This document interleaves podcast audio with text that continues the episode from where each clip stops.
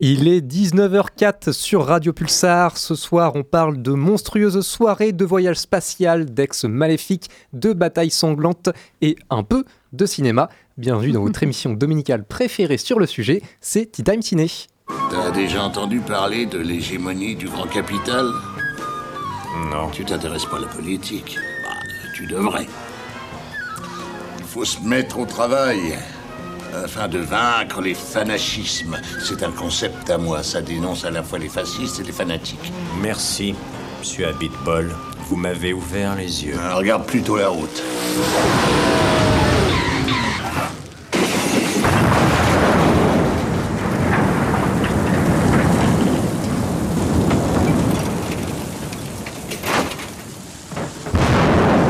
Oh, monde de merde.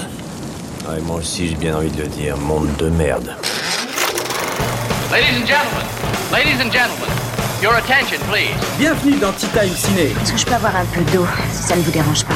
De l'eau Vous devez prendre une tasse de thé. Excellente idée. Ils font un thé divin.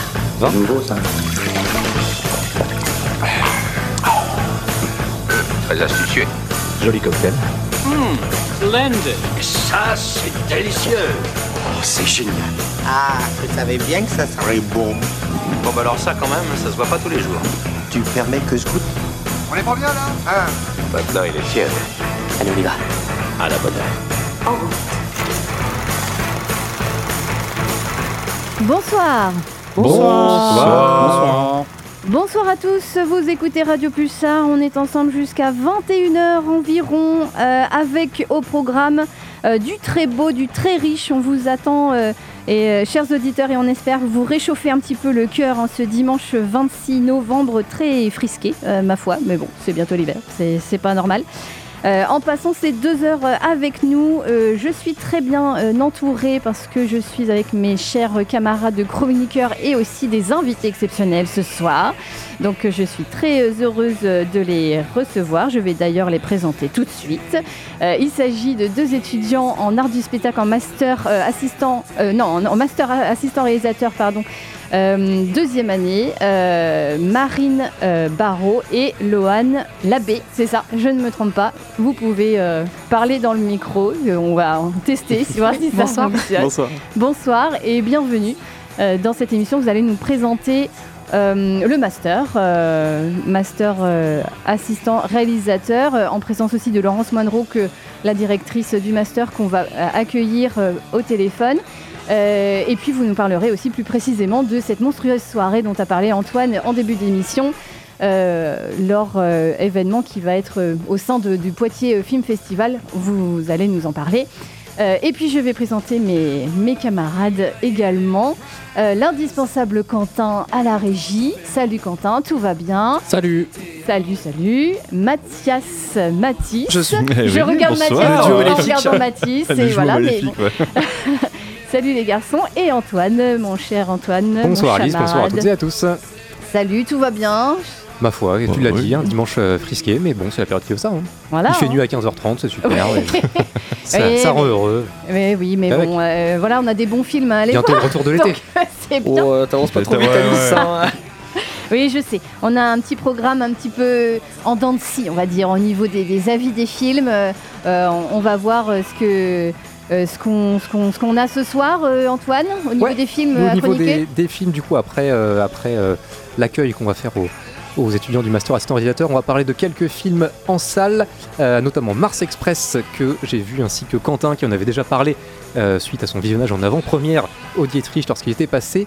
Euh, on va en reparler puisqu'il vient de sortir ce mercredi. Euh, film, euh, film de science-fiction français d'animation, Cocorico. On va également parler d'un euh, film qui n'est pas français mais qui se passe en partie en France, où on suit une, une figure historique de, euh, de notre pays, Napoléon de Ridley Scott évidemment. Et euh, Mathias, toi tu nous parleras aussi d'une série visible sur plateforme, la série consacrée à Scott Pilgrim. Évidemment. Évidemment. Et puis eh bien sûr le point box-office, les sorties de la semaine prochaine. Chronique de Mathis également. Un petit coup d'œil dans le rétro, tu vas nous parler du 13e guerrier. Ouais. Petit Et- plaisir coupable. Petit plaisir coupable, euh, qui n'était pas si coupable quand tu nous l'avais annoncé, mais euh, Et- tu, tu l'as revu depuis. J'ai revu en fait pour la chronique et euh, j'avais un meilleur souvenir que quand je l'ai revu. Puis la, bande-annonce qu'on va passer tout à l'heure pour la chronique est absolument Ah, est magnifique. Ça nous replonge dans les années 90. C'est absolument C'est incroyable. assez, assez savoureux, C'est effectivement, cette bande-annonce. Et puis bien sûr le contest pour finir la bagarre. Évidemment, Ouais. évidemment. Euh, il est 19h09, vous écoutez Radio Pulsar, Time Ciné. On est ensemble jusqu'à euh, 21h. Vous pouvez aussi nous réécouter, bien sûr, en podcast, euh, évidemment, euh, sur euh, Deezer, Spotify, euh, Podcast Addict euh, et le site de Radio Pulsar. C'est Ouais. très important. Amazon parce que- Music que t'as et raté. Ama- Amazon Mais bon, c'est ça. Euh, pas mal déjà. Spotify, Deezer, déjà, on, je pense que c'est à peu près 99% Voilà. de ce que les gens utilisent. Donc, euh, voilà, et le Spotify, site de. Pulsar, parce que s'ils veulent l'écouter, genre demain, Alors, si vous l'écoutez demain matin sur le site, sur de, le site de Pulsar. Pulsar, un peu plus tard sur la plateforme quand ce sera euh, uploadé. Ouais, je sais pas qui, qui s'en occupe, c'est toujours un peu long, mais bon. Ouais. Euh, je sais pas non plus. Je sais pas. Mal perdu. Antoine, tu sais pas? Non, Non, je sais sais pas. J'avais Bon. entendu parler. Euh, ok. Qui c'est qui fait ça d'ailleurs Je sais pas. Je sais pas. Euh, on, va, on va enchaîner tout de suite avec euh, les invités de la soirée. Est-ce que nous avons euh, Laurence Monroe? Non, pas encore. Donc, on, on va essayer Ouais. de, Alors, euh, de le l'avoir moment- au téléphone. Pour le moment, en fait, on essaie de régler. C'est vrai que ça coupe pas mal. Du coup, on, Ouais. on va voir si c'est possible. Et euh, je reviens, je reviens voir. Oui, oui, oui. Bah, tu nous fais un petit signe, hein, Quentin. Il n'y a pas de souci. Ça, c'est euh, euh, la technique, c'est toujours euh, un peu aléatoire parfois.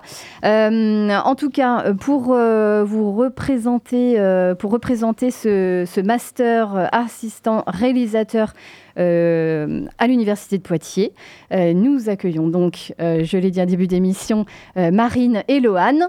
Euh, donc, bah, je vous laisse peut-être euh, nous présenter. Alors, euh, soit le comment vous vous êtes arrivé à ce, à ce, master-là? Est-ce que vous arrivez du cursus cinéma du spectacle ou un autre? Peut-être plus personne, personnellement. Et puis après, on verra si, euh, euh, si Laurence Monroe nous rejoint pour, euh, voilà, pour présenter euh, vraiment le master et comment il est né. Euh, voilà, je vous laisse euh, commencer. Marine ou Loane Marine. Oui, et ben moi du coup j'ai fait la licence art du spectacle à Poitiers. J'ai un parcours un peu classique entre guillemets et euh, un, un travail qui mêlait à la fois le côté humain et l'organisation. Je savais pas du tout quoi faire, mais c'était des choses vers lesquelles j'étais attirée. Et j'ai découvert pendant euh, la licence le métier d'assistant réalisateur et bah, le master était à Poitiers, donc bah, j'ai candidaté et me voici. Oui, il y, a- il y a une candidature. Enfin, enfin, Oui, ouais, parce qu'on est 8 par promo. Ah oui. Et donc euh, on est 16 étudiants en tout, euh, M1 et M2 euh, confondus. Est-ce que tu dirais que genre il est sélectif du coup ce master ou pas? Mais du coup, oui, parce que par exemple, cette année, il y avait environ 120 candidatures et il n'y a que 8 étudiants qui ont été euh, retenus. Bon, on peut dire très sélectif donc. Et Loane? Euh, du coup, moi aussi, je viens d'un parcours plutôt classique dans le master. J'ai fait une licence art du spectacle aussi, mais à Caen, donc, donc pas du tout sur Poitiers. Et euh, voilà, donc euh, pareil que Marine aussi, euh, j'ai découvert le métier d'assistant réalisateur, moi, sur mon tournage de fin de licence. Et directement, c'est le métier qui m'a plu et que j'ai voulu faire. Et donc, j'ai appris que le master existait et j'ai eu la chance dans la sélection aussi. Donc, très content d'être là. Parce qu'en licence, on peut avoir une, euh, voilà, une, une panel un petit peu de métiers des, des cinémas euh, qu'on qu'on peut découvrir. Et puis, du coup, euh, ça vous oriente plus ou moins vers ce que vous voulez C'est faire. ça, ça dépend beaucoup des licences et des universités. Nous, je sais qu'à Caen, on avait juste un seul tournage, donc on n'a qu'un seul exercice pratique dans les trois ans de licence. Mais euh, après, je sais que dans certaines licences, il y en a beaucoup plus. Donc, euh, À Poitiers, notamment, on en avait eu un petit peu plus, donc euh, ça permet déjà de, de se faire un, un choix, on va dire, de se faire un avis. Ça ressemble à quoi cette expérience sur un tournage? Ça dure combien de temps euh?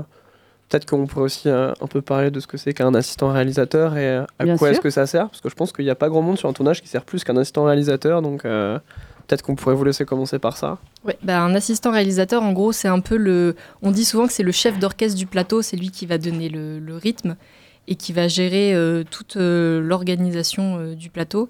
Après, ça, c'est surtout le premier assistant, parce qu'on parle de l'assistant réalisateur en désignant souvent le poste de premier, mais il y a aussi le second et le troisième euh, qui ont des euh, travails un peu différents. Le second, c'est celui qui va relayer toutes les informations du plateau qui sont données par euh, le premier, qui va aussi s'occuper de faire ce qu'on appelle la, la feuille de service. Donc, c'est une feuille de convocation pour tout le monde avec tout ce qu'on aura besoin pour la journée du lendemain, qui est convoqué à telle heure en fonction de à quelle heure arrive le comédien, du coup, à quelle heure arrive la maquilleuse, etc. Et le troisième assistant, c'est plus celui qui reste aux loges avec les comédiens, qui s'assure qu'ils soient prêts à temps, qu'ils arrivent à temps et qu'ils arrivent à temps sur le plateau surtout. Et euh, du coup, euh, par rapport à cette expérience-là, euh, vous avez choisi, enfin, vous avez expérimenté un petit peu tous les métiers ou c'est vraiment celui-là qui vous a paru le, le, plus concret pour après en faire votre métier? Alors moi en fait, euh, en- quand je suis arrivé en licence, à la base je voulais travailler plus dans l'image, donc soit être cadreur, euh, directeur photo ou euh, dans la réalisation. Et j'ai découvert que j'aimais pas du tout tant que ça la technique et tout ce qui était les caméras, les réglages, tout ça, c'était pas pour moi. Et donc quand, j'ai, quand est arrivé l'exercice pratique de fin de licence, je savais pas quel poste faire, je me suis mis un peu assistant réalisateur au hasard. Et en fait, j'ai tout ce qui est le côté organisation, euh, gestion d'équipe, c'est ça qui m'a passionné. Et donc, c'est pour ça que, que j'ai voulu faire ce métier aussi. Comme quoi, le, le hasard fait bien les choses par- parfois. Marine Ouais, et du coup, en, en master, on fait aussi des, des tournages, donc on en a deux par an. Et en M1, en fait, on est, on est assistant des chefs de poste, donc assistant du chef opérateur, euh, de l'ingé son, du chef décorateur, tout ça. Donc on a des intervenants professionnels qui viennent, qui sont chefs de poste. Et du coup, en M1, ça nous permet aussi de tester, entre guillemets, euh, deux métiers différents. Et du coup, ça nous sert après quand on est assistant, parce qu'on se rend compte des problématiques de chaque département, de ce qui est important pour eux, euh, en passant par là. Oui, c'est un métier où il faut vraiment tout voir, tout connaître. euh, Enfin, c'est c'est quand même un, un boulot euh, euh, passionnant, hein, en fait. Ça doit vous bouffer pas mal d'énergie quand même, parce que je crois qu'à chaque fois, la description qu'on m'en fait, c'est que vous êtes un peu euh, comme un squelette qui articule toutes les parties différentes et la liaison qui est faite entre toutes ces parties. Donc je pense que il y a anticipation et organisation, mais euh, à la fin de la journée, euh, vous tenez debout encore ou? Bah, surtout que là, souvent, la fin de journée de tournage, c'est pas du tout la fin de journée pour un assistant qui continue à retravailler ses documents pour le lendemain, pour la suite du tournage. Donc, euh, ouais, c'est. Surtout que vous êtes déjà investi dans la pré-production, donc euh, le Mhm. premier jour, c'est pas le premier jour de tournage, donc euh, ouais. vous êtes un peu comme, je dirais, enfin, je sais pas comment trouver une métaphore pour dire ça, mais vous êtes en relation étroite avec le réalisateur évidemment, mais si lui, il, il fait en- entre guillemets l'acte, vous, vous faites tout le reste, vous la préparation, vous l'assistez, et surtout votre rôle est vachement plus transversal, j'ai l'impression. Est-ce que par exemple, vous, vous allez aussi euh, lire du scénario et l'aider à peaufiner, à analyser, qu'est-ce qu'on vire, qu'est-ce qu'on garde, comment est-ce qu'on réduit la masse? Alors ça, ça dépend. euh, sur le plan purement artistique, ça dépend de la relation qu'on a avec le réalisateur. Il y a des réalisateurs qui veulent pas du tout que le premier assistant donne son avis sur tout ce qui est artistique et d'autres Mhm. qui ont besoin de conseils.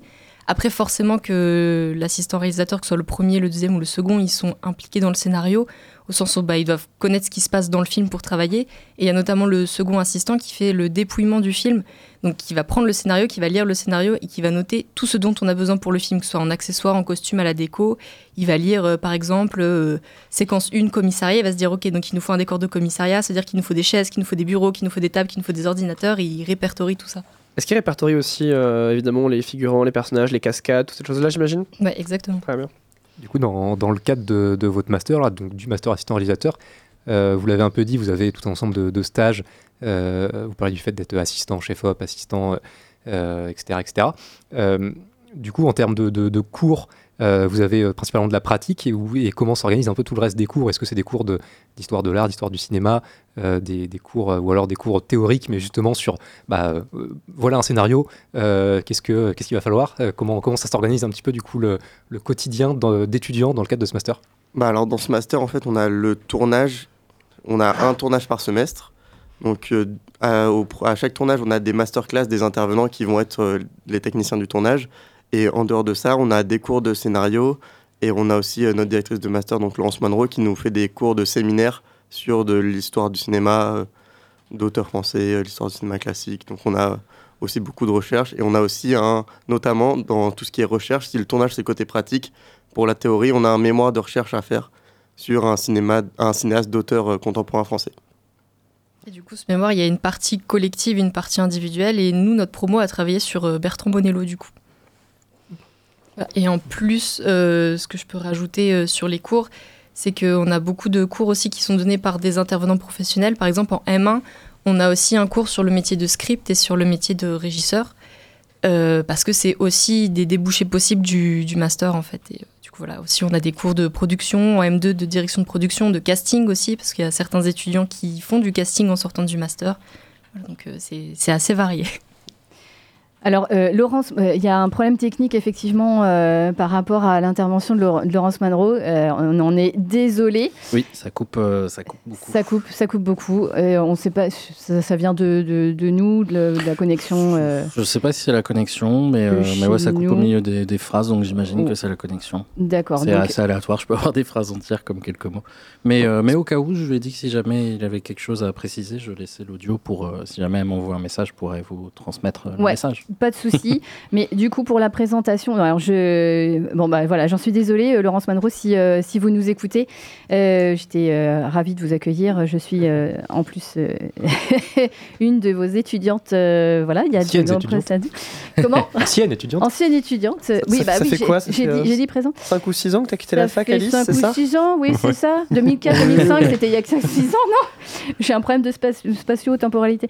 Euh, non, non, donc j'étais, j'étais ravie de l'accueillir. Enfin voilà, si elle m'entend, euh, j'étais, oui, une, de, Normalement, une oui. de vos étudiantes, euh, art du spectacle, licence cinéma, euh, 2004-2005. Promo Hélène Prévraud et Maud Desmet, si ça vous parle, parce que c'était deux étudiantes que je salue d'ailleurs, euh, de copines maintenant, euh, qui euh, ont été jusqu'à la thèse. Voilà. Euh, petit aparté. Donc, du coup, Marine et Loane, je vous laisse présenter. Je pense que vous avez préparé avec elle, effectivement, au cas où on avait un petit souci technique, le, le master. Donc, est-ce que voilà, vous pouvez reprendre un petit peu la présentation? Pas de souci. Bon, il y a des choses qu'on a déjà dites, mais dans Oui. les choses qu'on n'a pas dit, donc c'est un master euh, de l'université de Poitiers qui est relié à l'UFR Les Trélangues et qui en fait est un des parcours du master art. Euh, voilà.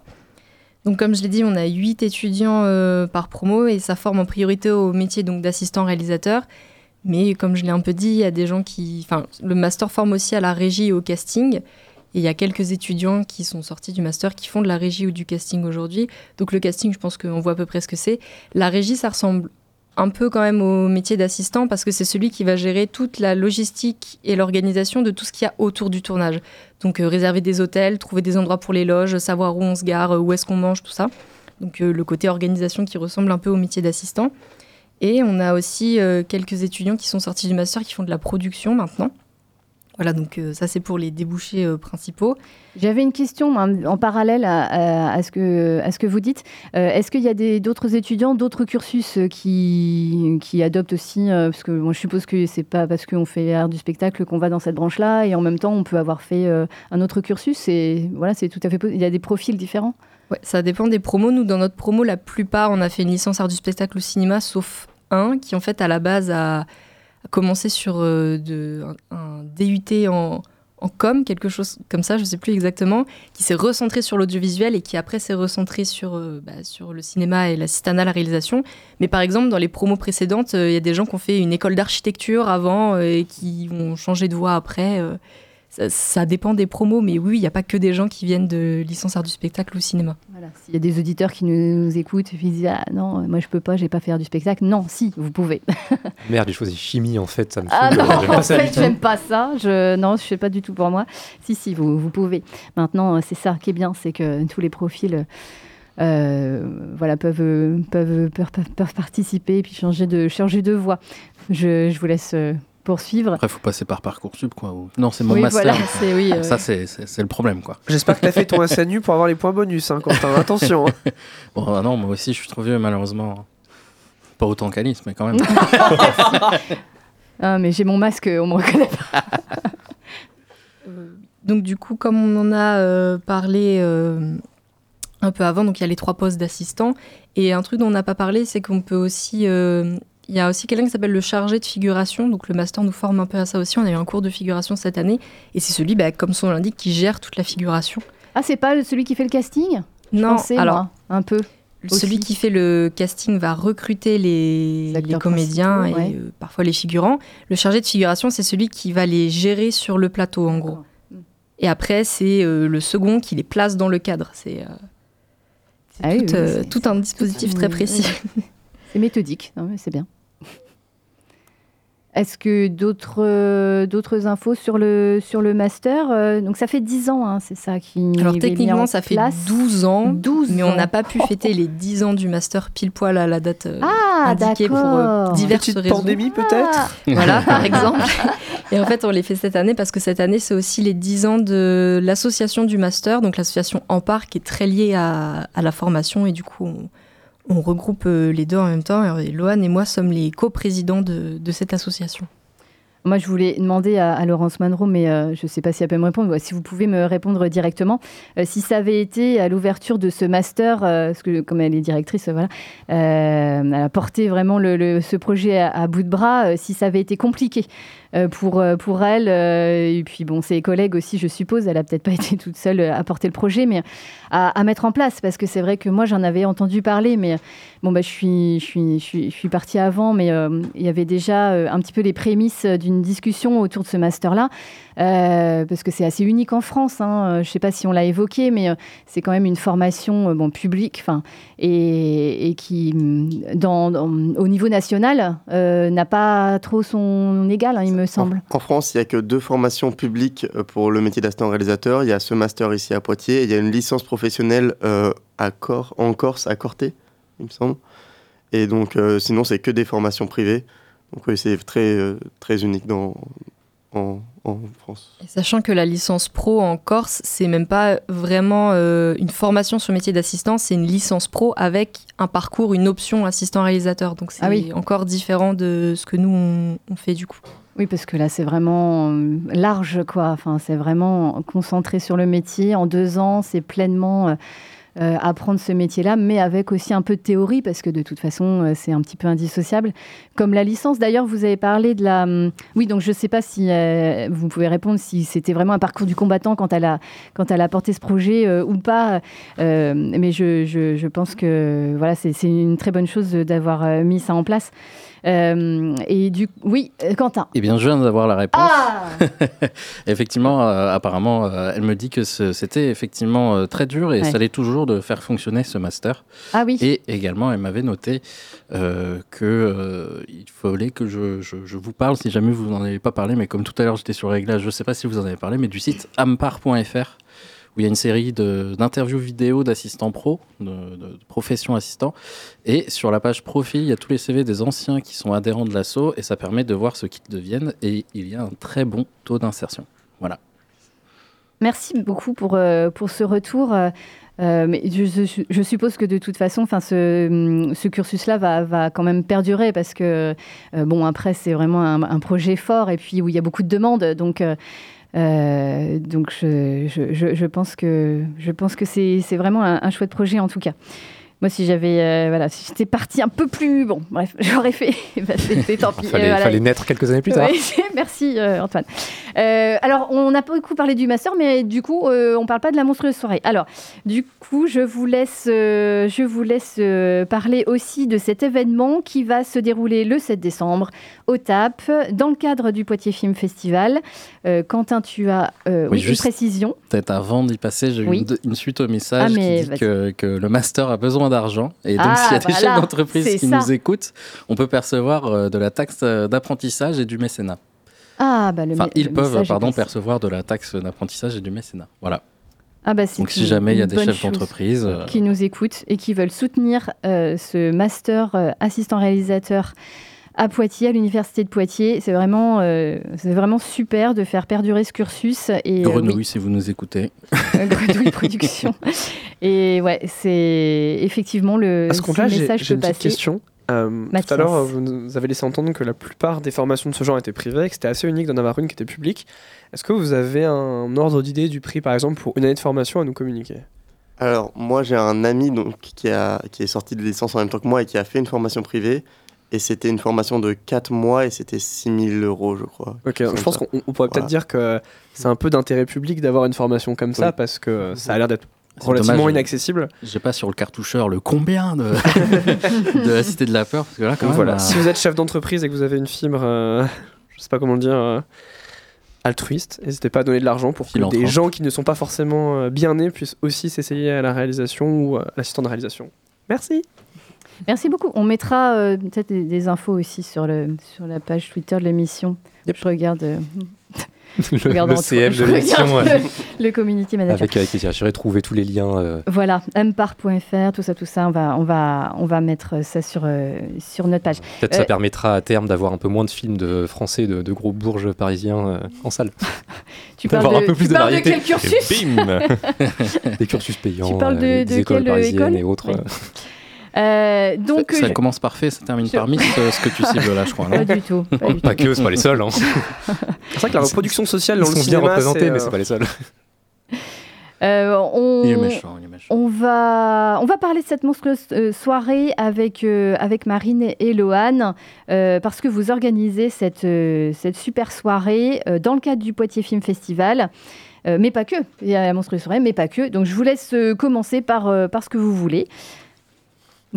parce qu'il y a aussi des tables rondes, euh, la diffusion de courts-métrages, quatre courts-métrages, hein, c'est ça. Je reprends mes papiers, ça s'entend pas du tout le- à l'antenne. comme je disais tout à l'heure, c'est les 10 ans du master, mais c'est aussi les 10 ans donc, de, de l'association. Donc c'est une asso avec laquelle on essaye de monter euh, différents projets euh, bah, au cours de l'année. Et du coup, bah, cette année, on organise plusieurs événements pour les 10 ans, dont une partie qui sont en partenariat avec le Poitiers Film Festival.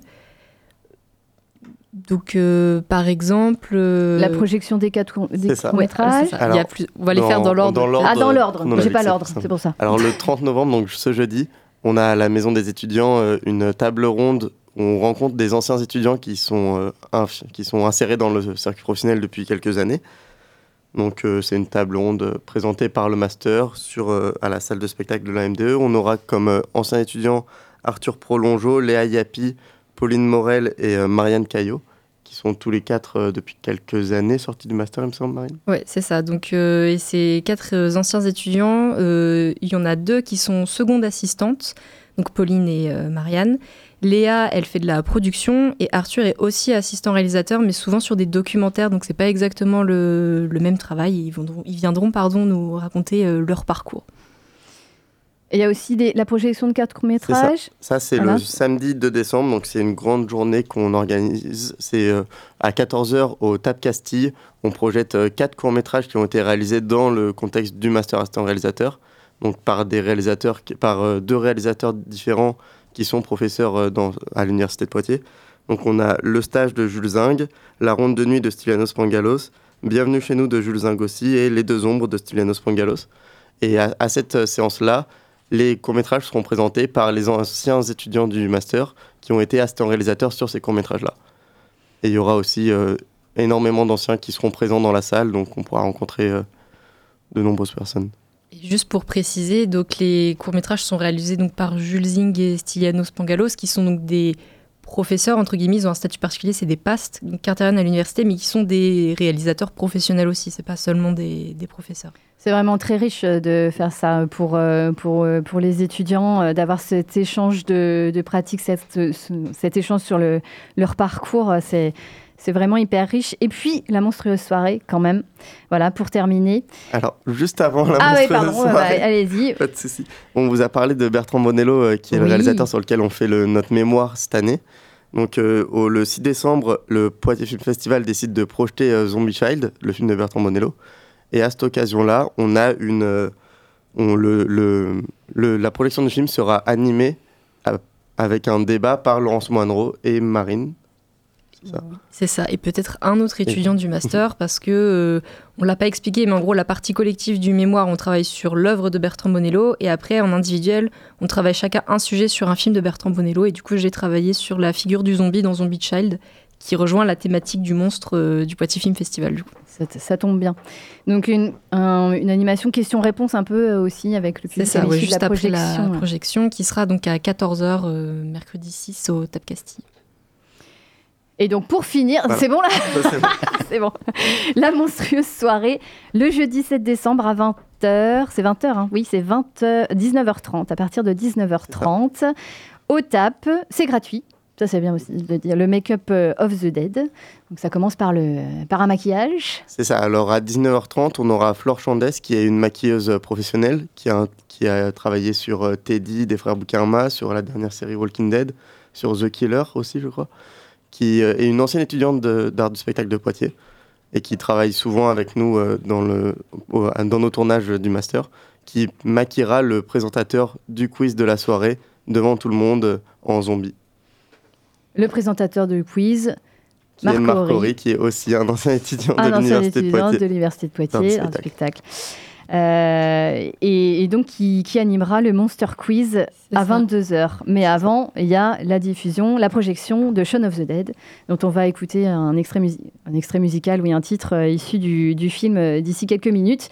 Euh, Shaun of the Dead euh, d'Edgar Wright, euh, évidemment avec le duo, le fameux duo Simon Pegg et Nick Frost, euh, qui sera diffusé donc à 20h30 au TAP, au TAP, TAP Castille. Au TAP Théâtre. TAP Théâtre, pardon. Euh, et puis après le Monster Quiz, donc le quiz animé par Marc Horry. Euh, ça c'est gratuit, c'est à 22h. Avec des a- cadeaux. qu'est-ce qu'il y a à gagner, voilà, Des c'est- cadeaux. c'est des- ça qu'on plein veut de savoir, cadeaux. qu'est-ce qu'il y a à gagner Tu veux gagner des cadeaux, toi Toi, Bah, tu veux. tu- faire. Alors du coup, nous, on s'est occupé de réaliser ce quiz avec Marc. Euh, la partie cadeau, c'est le Poitiers Film Festival qui la gère, mais si je me souviens bien, il y aura des affiches de films à gagner, un abonnement à Shadows. Il y aura aussi euh, des livres, des petits accessoires euh, monstrueux, on va dire, euh, pour s'habiller pour le dance floor qui suit. voilà. Et voilà, ce sera un, chouette quiz et un chouette moment, je pense. Et le, la, piste, la piste de danse après, qui sera animée par, on salue aussi Johnny Bionic. Euh, parce que bah, parce que parce que Pulsar parce que c'est la famille Un ancien de Pulsar Parce que, aussi, voilà le c'est un ancien de Pulsar et puis euh, c'est la famille quoi Johnny Bionic un peu. Euh, Est-ce que on a un petit peu tout dit? On peut retrouver toutes les infos euh, Oui, euh, sur, un sur- site, alors sur, sur, euh, Poitiers le- Film Festival? Sur le Poitiers Film Festival façon. et après sur nos réseaux à nous, donc sur notre page Facebook euh, Empare et sur notre compte Instagram euh, at empare-poitiers où vous avez euh, tout qui est récapitulé et vous pourrez aussi voir une bande-annonce euh, réalisée par des étudiants de M1 pour euh, la soirée, la soirée pardon, l'après-midi plutôt de projection euh, du 2 décembre des quatre courts-métrages. Eh ben c'est complet. Si vous avez des choses à rajouter, non, par rapport à la, la programmation, euh, on a à peu près tout dit. On va, on va, on va transmettre sur les, sur les, sur les réseaux euh, un peu tout, tout ça, enfin le- les sites. Euh, et Quentin, tu avais euh, peut-être une intervention, une précision Euh, oui, juste de que- Laurence Manro ou, pas, ou de toi, je sais pas. Non, non, c'est juste que euh, du coup, on a, euh, on a Arthur euh, qui vient Ah, d'arriver, mais Arthur comme c'est la fin des interviews, peut-être. D'accord. il- Euh, bah Arthur, euh, quelques, quelques mots si- s'il est en ligne. bah, on, va, on va tester. Je sais pas si ça fonctionne mieux que tout à l'heure. J'ai pas trop eu le On temps n'a de pas tester. trop de temps, donc ce sera Mais rapide, normalement, mais- il a, là, le micro est ouvert, donc euh, s'il parle. Voilà, moi, voilà. Bonjour tout le monde, je vous entends bien, je ne sais pas si vous m'entendez. Ah, c'est bon, ça coupe. Salut Arthur. Est-ce que, est-ce que ça va? Eh, Ça va très bien, ça va très bien. Et Tu, étais un ancien chroniqueur euh, à cette, dans ces studios. Te souviens-tu? Bah bien sûr, je me souviens, ouais. Comment Je me oublier souviens des émissions Tea Time Ciné et, euh, et ça fait plaisir de savoir que bah, ça perdure toujours. Et c'était des très bons souvenirs, ouais. Très bons souvenirs. Ça me fait plaisir d'entendre ta, ta voix. Euh, alors, qu'est-ce que tu peux nous dire de, de ce qui va se passer euh, voilà, bientôt euh, dans le cadre de ces... Tu interviens dans la table, à la table ronde, il me semble, en, en tant qu'ancien étudiant du master. Exactement. Je, jeudi prochain, si je dis pas de bêtises. Et, euh, et puis ensuite, il y aura plein d'activités, mais moi, je suis assez mal placé pour en parler, parce que j'ai gentiment été invité et j'ai regardé tout le programme. Euh, On en a largement parlé avec, euh, avec Marine et Lohan, euh, là, euh, juste avant, juste avant de t'avoir au téléphone. Mais en tout cas, effectivement, ce qui est très chouette, c'est de pouvoir se rencontrer les différentes promos, puisque ça fait 10 ans. Moi, c'était ma... moi j'étais, je crois, la troisième année. Donc, en tout cas, ce qui va être assez chouette, c'est de voir un peu le parcours de chacun et de se rencontrer les uns les autres. Donc, ça va être, ça va être très riche. Et en plus, dans le cadre du Poitiers Film Festival, qui est un, un super festival que moi je faisais tous les ans et qui était euh, qui est, qui est avec une super équipe. Donc, ça va être, euh, ça va être un, un joyeux mélange, ouais. Oui, je suppose que c'est assez, assez, assez intéressant et assez, assez émouvant même peut-être de, de, de- de- comme ça de, partager euh, et puis de, dévoiler des conseils aussi, de, transmettre des conseils à ces étudiants qui vont bah, se lancer après dans le monde professionnel, quoi. Effectivement, et puis je pense que le plus simple, moi je me souviens quand j'étais en art du spectacle, ce qui m'avait aidé, c'était les anciens d'art du spectacle qui m'avaient dit, je voyais un peu ce qu'ils devenaient, et je pense qu'il n'y a pas meilleur exemple pour savoir un peu quels sont les parcours euh, qui existent pour nous, pour nous donner une idée de, de ce que ça peut être d'être assistant réalisateur sur des tournages. Et comme il y a beaucoup d'anciens, autant de parcours différents, bah, je pense que ça va être euh, assez chouette, ouais. Et, et- et assez bénéfique pour les, pour les étudiants qui euh, pourraient être intéressés de faire cette formation. Alors, pour finir, euh, Arthur, parce que le, le- le temps nous est compté à la radio, tu, tu le sais, euh, et tu bien, le oui. sais aussi. Euh, toi, euh, après la, la- la- la formation, le master, euh, qu'est-ce que tu as pu en tirer et qu'est-ce que tu as fait? Qu'est-ce que j'ai pu en tirer Pour faire très court, j'ai, je pense que ça, ça apprend euh, à travailler avec des gens qu'on n'a pas choisis, c'est-à-dire les, les camarades de, de sa promotion. Euh, ce qui est le cas aussi ensuite euh, sur les tournages, on change de collègue à chaque film. Et moi, qu'est-ce que j'ai fait ensuite? J'ai fait un, j'ai commencé comme troisième assistant mise en scène. J'ai fait un peu tous les types de films de l'industrie du cinéma, euh, téléfilms, longs métrages, euh, gros public ou petit budget, des films d'arrêt d'essai aussi, de, de- de- des films d'auteur, comme on dit. Et ensuite, euh, maintenant, je travaille aussi en fiction et aussi en documentaire comme assistant. Donc c'est un peu particulier, mais j'accompagne notamment depuis 2-3 ans maintenant deux réalisatrices où je je les assiste sur certains de leurs films quand il y a besoin. Voilà. Donc, c'est assez, ça a été assez facile, euh, du coup, pour, pour toi, enfin, en, en termes de, de recherche? Bah, en termes de recherche, euh, c'est des stages en fait. Maintenant, je pense que depuis 10 ans, euh, les gens connaissent encore plus la formation et du fait qu'il y a l'inertie des anciens aussi hein, qui travaillent maintenant et qui renvoient, je pense, des, des propositions de stage vers le master. Euh, oui, par les stages, en fait, on, on- on rentre petit à petit et on apprend surtout et on, on gagne de l'expérience grâce au stage et je pense au réseau maintenant, forcément, du, du, du master. Oui. Euh, tu es basé, euh, dernière question, à, Par- à Paris ou enfin Ouais, je- moi, je Paris suis, je suis à Paris, ouais, à Ivry-sur-Seine. D'accord. Bah, merci beaucoup Arthur euh, d'être euh, d'être passé par chez nous, Bah non, par les anciens studios, c'est sympa. Et puis ça, puis ça a pu fonctionner, donc euh, donc c'est parfait. Et puis ben on te retrouve à Poitiers jeudi, c'est Jeudi ça, 30 lors de la- novembre à 14h30 à la MDE. Voilà, si tu avais pas noté, euh, Marine te, la- te le note là directement. Euh, pour partager ton expérience et ton parcours avec les étudiants master, euh, master assistant réalisateur de l'univers- l'université de Poitiers. À bientôt, Arthur. Merci à vous. À- Bonne soirée. À Salut. bientôt. Au revoir. Bonne soirée. Bonne soirée. Et Salut. puis, et puis, je salue aussi euh, bah, Marine et Loane. Merci beaucoup d'être passés dans nos studios. Oui, Antoine. Bon, je voulais juste faire, euh, pour, euh, pour finir, euh, parce que du coup je suis sur le site de l'Empare et sur le- le- Oui. la page des adhérents, pour donner un petit peu une idée de, de euh, certains anciens euh, qui, sont, euh, qui sont passés par ce master, qui travaillent maintenant. Euh, Il y en a qui ont, qui ont bossé donc, sur l'abbé Pierre, là, qui est en ce moment en salle, sur le ravissement, sur le règne animal, Bernadette, le procès Goldman, euh, Acide, pour en, pour en citer quelques-uns dans des films plus... euh, gros, en tout cas grand public, il en a qui ont bossé sur les Trois Mousquetaires ou John Wick 4 même. Euh, un peu plus bas, j'avais vu également euh, Eiffel, le The French Dispatch qui était, qui était tourné notamment à Angoulême, The Last Duel de Ridley Scott, dont, dont on va reparler un petit peu plus tard dans, cette émission. Il y a beaucoup, beaucoup de choses, mais Titan, Vendetta, de donc voilà, pour certains, certains anciens du, du master qui ont, ont pu tourner dans, dans notamment tous ces films-là. Et il y en a encore beaucoup, beaucoup sur la page. Euh, Ça ne que- s'arrête pas. Cette liste ne. Ça- s'arrête pas. Ça ne s'arrête pas, il y a plein de bonnes choses. Donc euh, voilà, sachez que si vous faites ce master-là, peut-être qu'un jour vous travaillerez avec euh, Verhoeven, euh, entre autres, pourquoi pas? Bah, non, Ou mais avec il- Ridley. Ou avec avec. Ridley. non, mais faut... Peut-être qu'un jour, pour Ridley Scott, vous ferez couleur terre des nuls et on vous détestera. Non, mais ou, euh, ou Thomas Caillet, qui sera peut-être euh, d'ici quelques années un, un des grands réals français. euh, euh, qui sait? Ouais, avec Jérémy Perrin, qui sait Je pense qu'il n'y en a pas beaucoup qui peuvent se targuer, euh, ce que peut faire euh, Thomas Caillet, d'avoir fait un film qui, en semaine 5 ou 6, euh, glanait encore 3% de spectateurs bonus. Quoi. Je pense qu'il a une longévité qui était euh, incroyable, rien à dire. Bah, je pense qu'avec euh, ces précisions euh, là, effectivement, euh, on, on vous invite à aller voir le site, euh, le site en part. Euh, bon, bah, allez-y, foncez. hein. Je pense que c'est vraiment euh, un, un master qui peut offrir euh, beaucoup de, de possibilités. Enfin, peut-être pas pour tous, hein, mais bon, euh, en tout cas, quand on voit cette liste, euh, ça fait saliver un En petit tout, cas, peu. le- en tout cas, on vous le souhaite, Ouais. Loane et, On- et Marine. Ouais, on vous le souhaite euh, beaucoup de beaucoup de réussite. En tout cas, déjà là précisément pour ce- ces événements que vous organisez dans le cadre des 10 ans du master assistant réalisateur de l'université de Poitiers, et puis plus tard dans votre parcours professionnel, beaucoup de réussite, beaucoup de rencontres, de belles rencontres. Euh, et puis merci d'être passé dans, dans nos studios.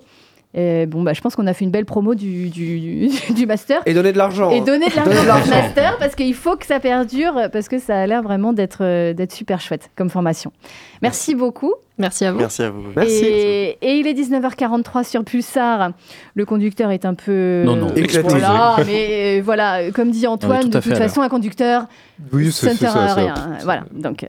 Euh, en tout cas, vous écoutez Titam Ciné et on va faire une petite pause musicale avec une musique euh, qu'on peut entendre dans Shaun of the Dead. Ça tombe bien euh, parce que ça, voilà, euh, ça fait un raccord un petit peu. Euh, You're my best friend. Euh, et puis on se retrouve d'ici quelques minutes dans Titam Ciné.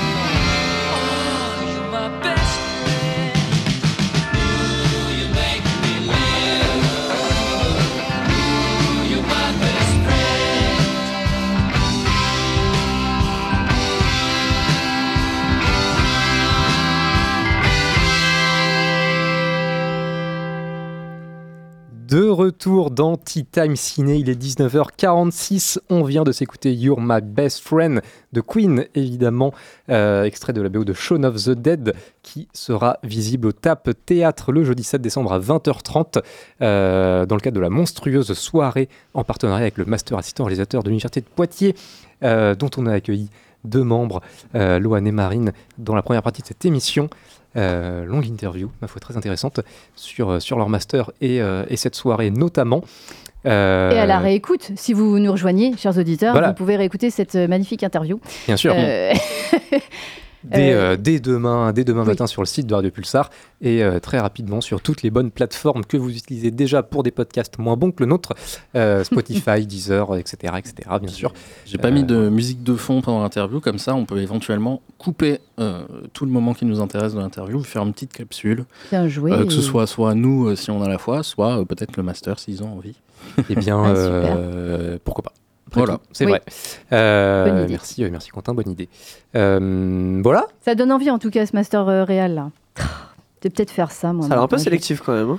Ah bah Une personne sur ça, 120. euh, Ah, faut être, euh, Oui, mais bon, il y a Alors, en plus- même temps, si c'est le seul truc public. euh, Alors oui, je pense Oui. qu'aussi le, mais le c'est prix- pas, c'est pas les seuls. le hein, prix à euh. payer pour être sûr d'avoir des stages et des professionnels qui font bosser les étudiants, c'est que si tu as 100 étudiants, bah, tu peux pas les, tu peux pas les écouler euh, indéfiniment. Ah bah ouais, Donc évidemment, il faut un petit nombre d'étudiants pour être sûr de les insérer parce que si t'as pas le stage Bah, et le réseau ça. à la fin, tu fais Mm. pas grand chose quoi. Bah, de toute façon, un master, t'es- pas, euh, t'es pas 150. Hein. Mm.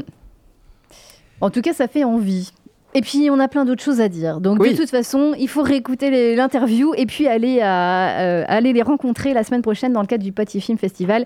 Et sur le site empare.fr, on vous donnera toutes les infos euh, sur notre page. euh, c'est Twitter. Twitter, hein, Ouais, Twitter. hein. C'est twi- c'est Twitter, nous. Hein. Oui, plutôt. Alors, on a une page Facebook, mais qui n'a pas dû être mise à jour depuis à peu près Ouais, 3 c'est ans. ça. Et puis Insta, je suis pas sûre là qu'on soit. Est-ce qu'on a un petit, un petit OnlyFans là? Bientôt, bientôt, bientôt. Bon, en tout cas, euh, eh ben, on va poursuivre cette émission en parlant de Mars, Oh. avec- Mars Express et Mars Express Non, t'as pas fait exprès pour le, Le jeu de mots avec l'empare. En parlant, non Non, j'ai pas fait exprès. Très bien. Ah ouais, Eh ben, bah, pas mal. euh, ouais, c'est Mars- parfait. c'est Mars Ouais, Express tout de suite. C'est c'est parti, bande annonce. Chris Roy Jacker vous attend dans votre bureau. Aline Ruby, Carlos ne vous a pas fait entrer? Ah oui, lui aussi mise à jour. C'est ma fille, June. Elle a disparu et sa camarade de chambre aussi. Sa chambre est au campus Alan Turing.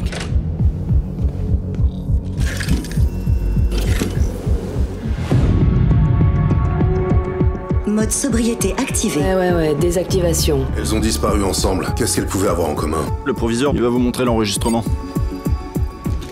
J'ai essayé de l'éteindre. C'est pour ça que l'androïde se défend. Désactivation Il enfreint la directive 1. On a localisé l'androïde.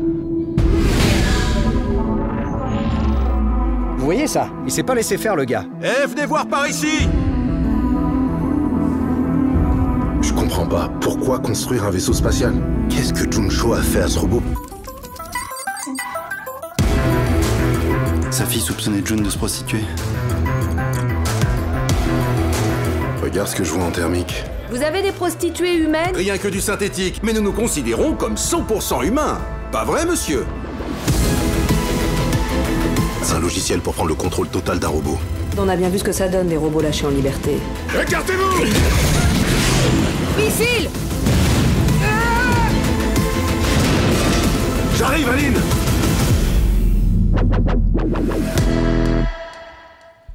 Je, je tiens à dire. La bande son, hein. elle est magnétique cette La, bande la son. bande son est incroyable, mais Oh, par la contre, euh, contrairement à ce qui a été fait sur ce trailer, le montage son est excellent aussi dans le film. Parce que là, dans- là sur le trailer, il y a quand même des trucs un peu charcutés, euh, des répliques un peu Mais charcutées. c'est le problème des, des bandes annonces hein, et des trailers quand même. c'est- Ah ouais, mais parfois c'est un peu Ah ouais mieux fait quand Ah ouais, même. d'accord. mais euh, du coup, voilà, ne vous fiez pas à ça. pas Le, le son est incroyable dans ce euh, film.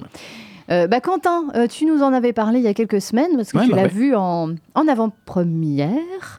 Oui, oui, en Euh, avant-première à Poitiers, Tu en avais fait en l'éloge. présence de Jérémy Perrin. En présence euh, de Jérémy Perrin. Tu en avais fait l'éloge de Ah bah ce oui, film oui, bah, d'animation. j'étais allé voir, j'étais allé le voir avec des copains et tout le monde en a fait l'éloge hein, à la sortie. C'était c'était vraiment super. Euh, je sais plus exactement ce que j'ai dit à ce moment-là, donc je vais pas forcément redire euh, des choses parce que je risque de quand même beaucoup me répéter. Mais, euh, mais oui, c'est un très bon film. euh, et, puis, euh, et puis là, j'ai vu maintenant les retours de, de- de gens qui l'ont vu après sa sortie, quoi, qui en avant-première. Et effectivement, c'est assez incroyable. Même parfois, je trouve qu'il y a des gens qui, qui, qui- qui vont même un peu loin. C'est c'est parce qu'il commence à y avoir des mots comme chef-d'œuvre et tout qui sortent. Et, euh, Oui, toi par contre, tu serais un petit peu plus mesuré. moi, je, je- je- je pense qu'un chef-d'œuvre, déjà, ça se décrète pas euh, une Oui, semaine après une sa semaine sortie, après, ça ouais. se décrète euh, des, des années après. Mais, euh, mais, mais par contre, oui, c'est c'est- c'est très, très, très bon. C'est incroyable, c'est c'est cool parce que c'est aussi ce que ça représente qui, est- qui est fou. quoi. C'est un film d'animation pour adultes français, Français. De de, genre. Euh, C'est C'est c'est ambitieux. beaucoup de choses, c'est euh, très ambitieux et c'est très réussi. Quoi. Donc ça, c'est cool parce que c'est vrai que euh, Ça fait du bien. je sais que Antoine aussi aime beaucoup la SF et qu'on attend de la SF, de la bonne SF française depuis un moment. Et à chaque fois qu'il y a un truc qui sort, bon, euh, on- enfin pas à chaque fois, mais on est quand même souvent déçu et finalement on se dit ah celui-là peut-être et euh, et c'est ouais. pas le cas. Et là, celui-là peut-être. Alors là, oui, c'est En- très très bon. Antoine, Ouais, euh, pour euh, Mars Express, donc on l'a dit de Jérémy, Perrin, pour refaire un petit, euh, un petit tour sur le, sur le speech, le film se passe en l'an 2200, dans lequel on va suivre Aline Ruby, donc une détective privée, et son comparse Carlos Rivera, qui lui est un androïde, un robot, qui sont embauchés par un riche homme d'affaires afin de capturer sur Terre une célèbre hackeuse. Tout ça va les emmener par la suite à aller sur Mars, où une nouvelle affaire va les conduire à euh, s'aventurer un petit peu dans les entrailles et les profondeurs de Noctis, qui est la, capitale martienne, puisque dans cette histoire, les, humains ont colonisé Mars, à la recherche de Jun Cho, dont on a entendu le, nom dans la, bande-annonce, une jeune étudiante en cybernétique qui a disparu. Euh, tout ça va les emmener dans tout un ensemble de, d'informations et, de, et sur la société euh, qui, qui est celle qui existe en cet an 2200. Euh, donc on est sur, euh, sur effectivement quelque chose d'assez classique en termes de scénario. On est sur un film d'enquête, un film noir. euh, sur, sur un fond de SF. Donc on est sur un mélange de genres qu'on a déjà vu par ailleurs, qui est très référencé, c'est vrai, mais, mais ça j'y reviendrai, c'est, je trouve quand même assez, assez bien dosé sur ce point de vue-là. Et, et puis comme l'a dit, dit Quentin, on est sur un, sur un film, un film d'animation de SF français, et, euh, et c'est vrai que c'est euh, d'une part extrêmement rare. Ça, bon, voilà, déjà des films de SF d'animation français, il faut quasiment re- remonter à, René Laloux pour, euh, pour en avoir euh, un, un précédent. C'est euh, quand, même, quand même particulièrement rare, donc forcément on a envie d'y aller. Mais ça fait toujours un peu peur, parce qu'effectivement la SF française, euh, malgré le fait qu'on ait été euh, assez précurseur euh, il y a euh, quelques, quelques dizaines d'années, une petite centaine d'années même maintenant sur, sur le sujet, des films de SF français, il y en a de temps en temps qui sortent, euh, qui sont plus ou moins euh, sympathiques, agréables, mais euh, c'est du coup des films qui ont beaucoup de mal à avoir un budget suffisant pour se donner les moyens de leurs ambitions. Euh, je pense à des films comme Ares, qui est sorti il y a, a 4-5 ans peut-être maintenant, euh, des films comme Virtual Révolution, et qui sont faits avec, euh, avec en fait 3 francs 6 sous, et il y a quelques effets par-ci par-là, quelques décors qui ont un peu plus de gueule sur 2-3 scènes, mais sur tout le reste, on est sur, sur une économie de moyens qui est, qui, est, qui est flagrante quand on regarde le film. Mm. Et, parfois, quand les moyens sont mis, bah, c'est l'écriture qui Valérian pêche.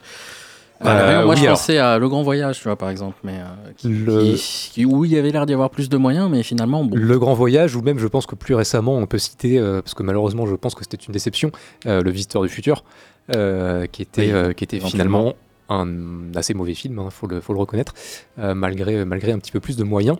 Euh, là, on est sur, euh, sur un film qui, ouais, qui est sans doute pas un chef-d'œuvre, ça c'est euh, peut-être certain, mais qui est, moi j'en suis à peu près euh, convaincu, et j'en suis assez convaincu, un grand film.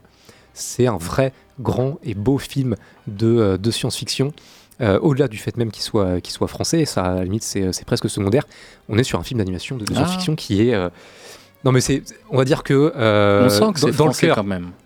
Je Oui. il y, a- il y a vraiment une, une patte, un humour un peu, y compris, enfin ouais, dans, dans la manière dont c'est fait, où on sent quand même que c'est très, c'est imprégné quand même de, de beaucoup de choses de, de l'univers français. Oui, mais j'ai envie de dire qu'au-delà de, au-delà de ça, euh, c'est, euh, c'est euh, j'ai presque envie de dire objectivement, mais si j'aime pas ce terme, un, un vrai bon film. Quoi. Ah oui, c'est un, c'est un vrai bon film, et effectivement, qui a en plus un côté savoureux parce que euh, c'est assez, euh, c'est assez prenant que ce soit l'histoire, donc effectivement, qui est un peu simple, voire simpliste, mais, mais tout l'environnement, tout le, tout le lore de cet univers-là, au détour de plans, de, d'un fond. Euh, il se balade dans la rue, il y a une enseigne derrière, il y a quelque chose qui passe, un robot qui passe, qui est euh, visuellement de telle manière qu'on comprend en fait visuellement que, euh, que le, monde tel qu'il est à, à ce moment-là est, euh, est comme ça.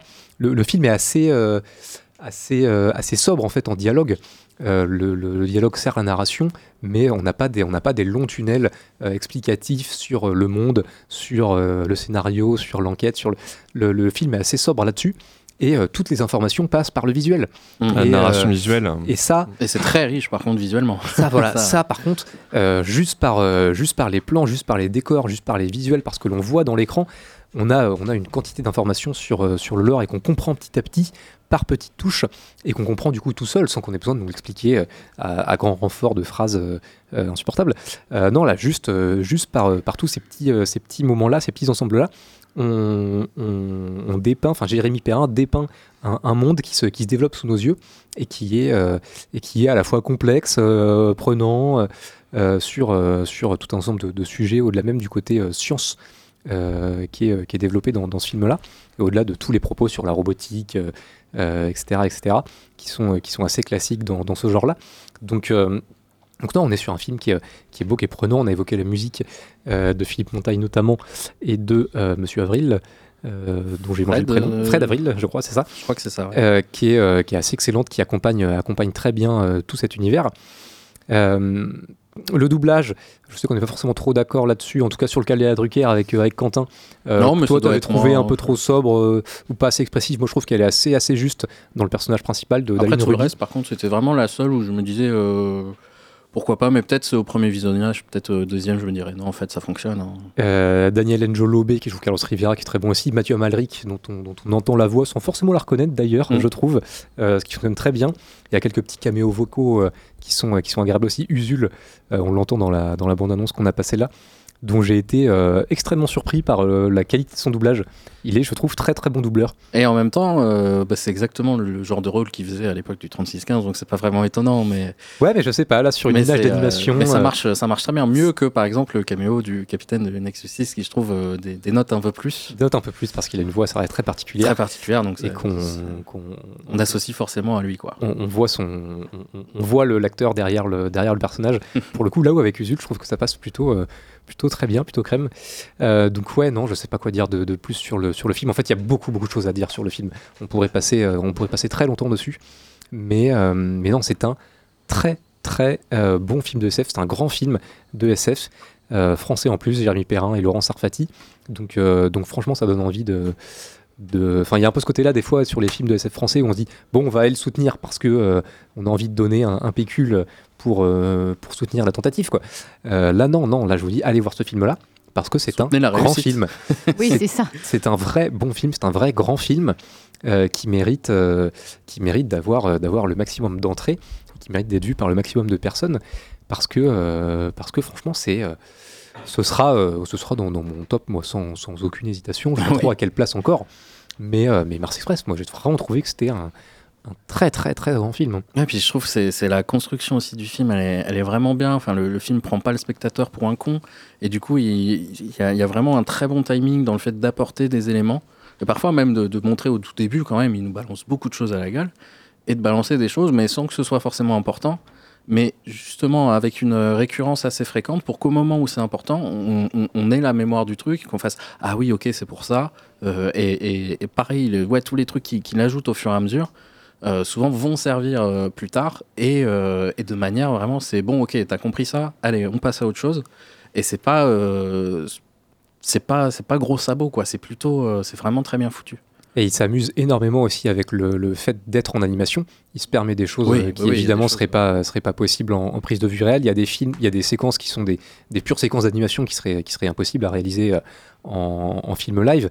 Et euh, il y a des moments où il joue beaucoup avec le cadre, avec les écrans où on a, on a des fois l'impression d'avoir un, un vrai décor et en fait au bout de 30 secondes euh, bah, on se rend compte que tac ah c'est en fait c'était un écran qui s'éteint et donc euh, en fait il y a un autre décor qui se révèle Euh, il joue beaucoup avec ça aussi et, euh, et en plus de ça voilà il y a tout un côté très très ludique on va dire au visionnage Hum, bah, il y a différentes techniques même d'animation qui sont utilisées c'est donc, donc non, le film est extrêmement riche, euh, que ce soit visuellement, que ce soit euh, dans le propos, que ce soit dans le dans l'histoire en elle-même et dans les thématiques. Il est, euh, il est extrêmement riche également. Euh, et, euh, et donc non, allez voir ce film, c'est vraiment vraiment formidable. Euh, je, je sais qu'on est déjà très en retard et je vois le temps qui passe, donc j'ai pas forcément envie d'en rajouter beaucoup. Mais mais mais ouais non, que soit même la, la fin est assez assez surprenante. euh, ce, ce vers quoi elle va, c'est pas forcément ce qu'on qu'on attend au début. Euh, c'est c'est d'ailleurs une fin qui, finalement, je pense que c'est un peu involontaire, mais, mais fait assez fortement écho à beaucoup de choses qui ont lieu également en ce moment dans le, dans le monde réel. Oui. Euh, et ça, quand ça arrive, on se dit Ah, euh, ouais, ça, ça met un, un petit coup parce que c'est par rapport à l'actualité du moment, on, paraît, on a l'impression d'être en plein dedans. Quoi. Donc, le euh, timing est involontaire mais parfait le, le timing est involontaire, mais, euh, mais, mais tombe très bien sur le, le sous-texte par moment du, du film. Donc, donc non, c'est un film qui est, qui est, il fait partie de ces films qui, à la fois, sont, je pense, très en avance et qui tombent pile à la bonne heure. Euh, que ce soit dans le, dans le propos, forcément, ça fait écho à des choses actuelles. Et en même temps, on sent que c'est ouais, un- film qui est, euh, qui, est, euh, qui est pas dans le futur, mais voilà, c'est un film qui est vraiment en avance sur, sur les techniques et sur la, science-fiction en France. Et j'espère que ce sera un film qui sera un, fer de lance pour d'autres films du genre, peut-être par Jérémy Perrin lui-même. Si le film a un, succès, il a déjà un succès critique. S'il a un succès populaire en plus derrière, si ça permet à, à Jérémy Perrin de continuer un peu dans cette euh, vibe-là, ce serait avec, euh, avec beaucoup de plaisir que, que, que j'irai voir la suite de, de ses œuvres. Mais, euh, mais ouais, non, non, bref, allez-y, c'est formidable. hein. Bon, merci beaucoup en tout cas euh, pour euh, ces éloges. Euh, ça fait vraiment envie d'aller voir Dietrich, en hein. salle. Il est au Dietrich. D'aller le voir en salle en plus à une dimension aussi pas particulière, enfin encore plus impressionnante, je pense, c'est d'aller découvrir un film de cette qualité-là. Euh, donc Mars Express, qui est sorti cette, sem- cette semaine, Ouais, hein, ce- ce 22 novembre, mercredi, euh, qui est en tout cas pour Poitiers euh, dispo, euh, diffusé au Dietrich à Poitiers, mais dans toutes euh, les bonnes salles euh, autour de chez vous évidemment. Là, Euh, je suis vous 160 écoutez, euh, copies, je crois, euh, en première semaine. Ce qui est bien, mais pas top. Euh, Oui, J'espère. Si comme- ça pouvait augmenter au fur première des semaines. semaine. C'est ça. Donc, euh, on soutenir Faut film qui soutenir. soit, qui soit Mm. dispo dans encore plus de salles euh, par la suite. Mais euh, ouais, allez-y. Eh ben c'est noté. Merci beaucoup euh, Quentin, Antoine euh, pour Mars Express, euh, sorti donc cette semaine. Si vous Euh, n'y êtes pas allé la semaine prochaine, je réalise pas l'émission. Voilà. Ah ben d'accord. Moi j'essaye, j'essaye, mais je suis enchaîné à la caisse du. Je rigole, je rigole. Ah ben il faut que tu dises à ton patron que ça va pas. Voilà, voilà, je sais Il y a une mutinerie qui va arriver, bosse, Tu bosses 15 heures par semaine, gros. ça va, t'as le temps. Oh. Bon, on va pas. euh, voilà, on va arrêter cette discussion tout de suite. Euh, en tout cas, Mathias, euh, tu, tu, tu râles, tu râles, mais euh, t'as vu quand même quelque chose. Toi aussi, euh, cette semaine, t'as vu un grand film, Napoléon, mais aussi.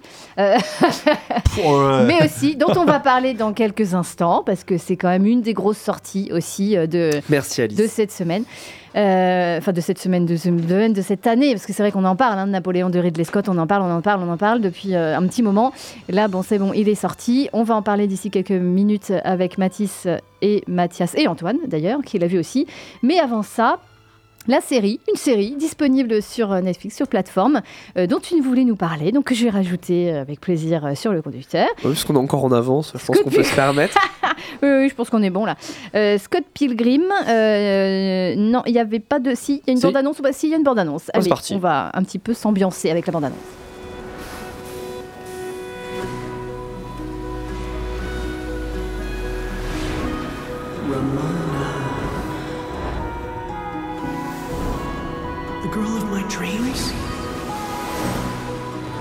Time to wake up, dude. I had a dream about that girl again. I didn't care the first time you told me. Care even less now. Toronto, Canada. Not too long ago. hey, wanna go out sometime? You want to go on a date with me? Ramona Flowers has seven evil exes, all of whom you must defeat in order to date her. What?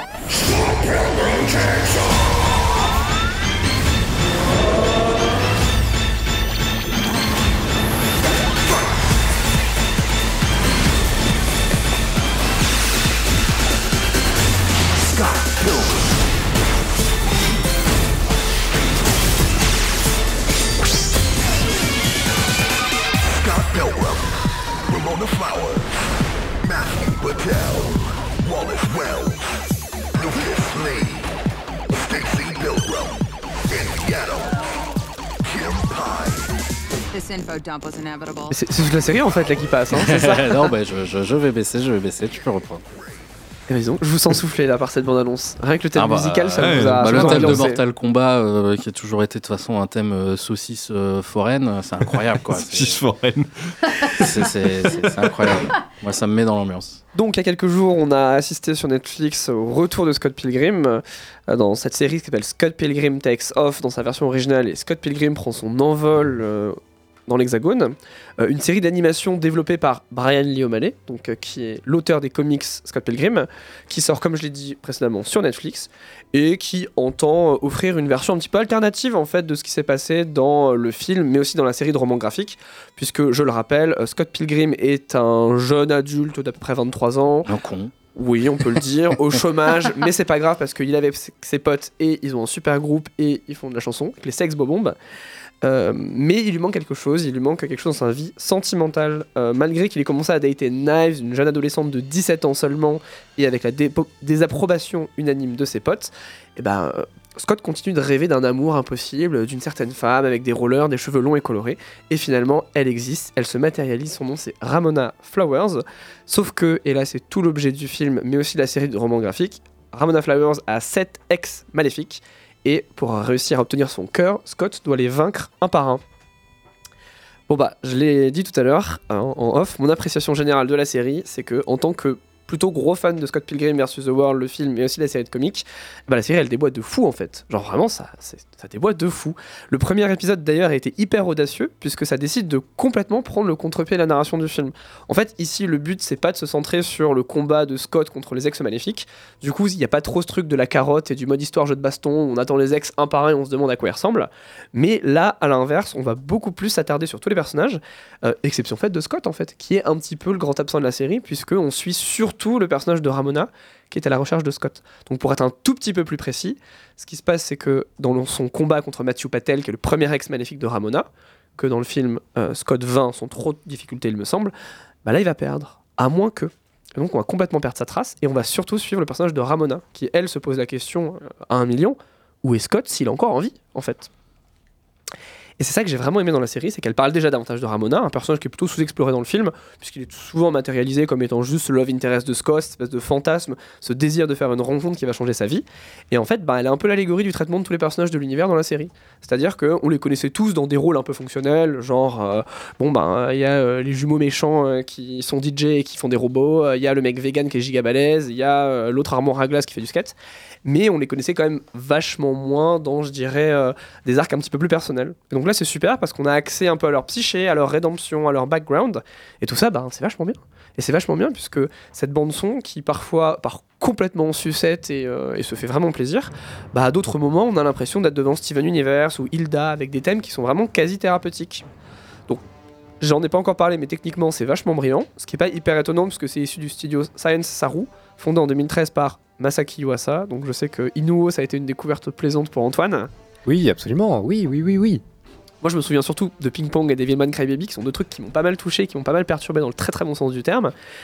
Et euh, finalement, ben, l'esthétique de Masaki Yuasa qui n'a pas participé au projet. euh, se sent quand même dans, dans- l'esprit complètement décomplexé où euh, bon, bah, le scénario se, sort, se tord un peu comme un serpent au loisir de scènes d'action déjantées ou de moments un peu comiques voire un peu émotionnels. Donc finalement il y a quand même quelques petites séries que je pourrais, pardon, quelques petites critiques que je pourrais euh, faire à la série. Je trouve que sa fin, qui plonge peut-être la première dans des tropes un peu tordus de SF, est probablement son acte le plus faible, ce qui est un peu dommage, puisque on suit quand même une enquête et on suit la recherche de Ramona pour trouver Scott et finalement euh, réussir à comprendre quel est le mystère de sa disparition. Et c'est un peu dommage que la fin soit non pas un soufflé, mais que ce soit le moment un peu le plus faible, parce qu'il y a très très bons épisodes, particulièrement euh, deux ou troisième épisode, je crois. Et je reprocherai aussi que, euh, même si j'aime beaucoup le fait que la série part très fort en sucette, je pense que c'est une série qui est vraiment réservée aux fans du film, qui seront en fait les seuls à apprécier les très nombreux easter eggs. Il y en a plein partout, tout le temps. Que ce soit visuel évidemment, donc euh, on pourra apprécier le super personnage de réalisateur de Edgar Wrong, voilà. Euh, sur, sur le plan euh, de la bande son aussi, par exemple, on a le, le titre Scott Pilgrim du groupe Plumtree, qui a quand même inspiré le personnage à la base, qui est présent dans la série. Donc il y a beaucoup de choses en fait qui on peut tout à fait passer à côté et qui peuvent, je dirais pas diminuer l'expérience, mais je pense que oui, c'est vraiment un plaisir, même pas coupable, des fanatiques du film et de l'univers comique de Brian Lee O'Malley, à qui il est vraiment très bien rendu justice. Excellente série pour moi. Merci beaucoup, Eh ben, Mathias. Donc clair, disponible. euh, clair et On revient sur le Oui, c'est conducteur. clair, oui. C'est hum, c'est disponible sur Netflix. Oui, hein, c'est ça. Et c'est épisodes, huit format épisodes, 20 minutes, 20 minutes, euh, donc euh, ça se. Oh bah, Ça ressenti se euh, mange 10 minutes, très bien. pour l'entièreté de la série. hein. Très clairement, j'ai vu les 8 épisodes sans cligner des yeux, donc euh, vous pouvez. Sans cligner des yeux. c'est trop fort. Donc c'est très efficace. Oui. Voilà. Et bien, merci beaucoup, euh, Mathias, pour cette série Scott Pilgrim, donc euh, dispo sur Netflix. Bon, et ben voilà, on y est. On va parler euh, de. Ça va, Mathis? Ensuite, Un petit du Napoléon. Mais- Ah bah, je crois qu'on Mais- on évoque Mais- Napoléon, j'ai fait craquer tous mes doigts sans faire exprès. Ouais, tu vas, tu vas tout casser. ça, va, ça va tout casser, même au sens euh, figuré, je pense. Parce que du coup, tu, tu fais partie de ceux qui euh, se sont déplacés pour aller voir sur grand écran Napoléon de Ridley Scott avec Antoine et Mathias. Bon, on va, on va voir si avec cette bande-annonce, déjà, ça nous donne un petit aperçu. Ça me fait mal d'enlever euh, Terminator mal. 2 Ah ouais. pour mettre euh, la bande-annonce de Napoléon. C'est euh, vrai, mais allez, bon, il- quand il faut, il faut, quoi. il faut. Eh ouais. Votre Majesté, nous sommes découverts. Genre des fourchettes. Pardon. Attendez On est sur la glace Sur Retirez-vous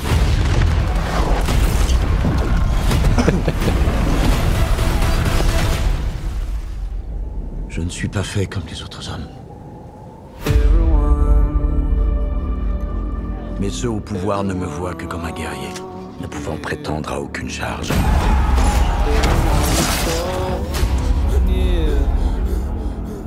Mais je marche dans les pas d'Alexandre le Grand et de César, Quel est votre nom? Napoléon. Le cours de ma vie vient-il de changer? Napoléon. Je dois vous prévenir. Je ne serai pas commandant en second. Mais c'est par le feu que je l'emporterai. Je suis destiné à de grandes choses. J'ai trouvé la couronne de France dans le ruisseau et je l'ai placée sur ma tête. Tu crois être un grand homme. Tu n'es rien si je ne suis pas avec toi. Dis-le. Je pense que je parle au nom de tous quand je dis que nous dormirons beaucoup mieux sans cette vermine. À qui est ce pays?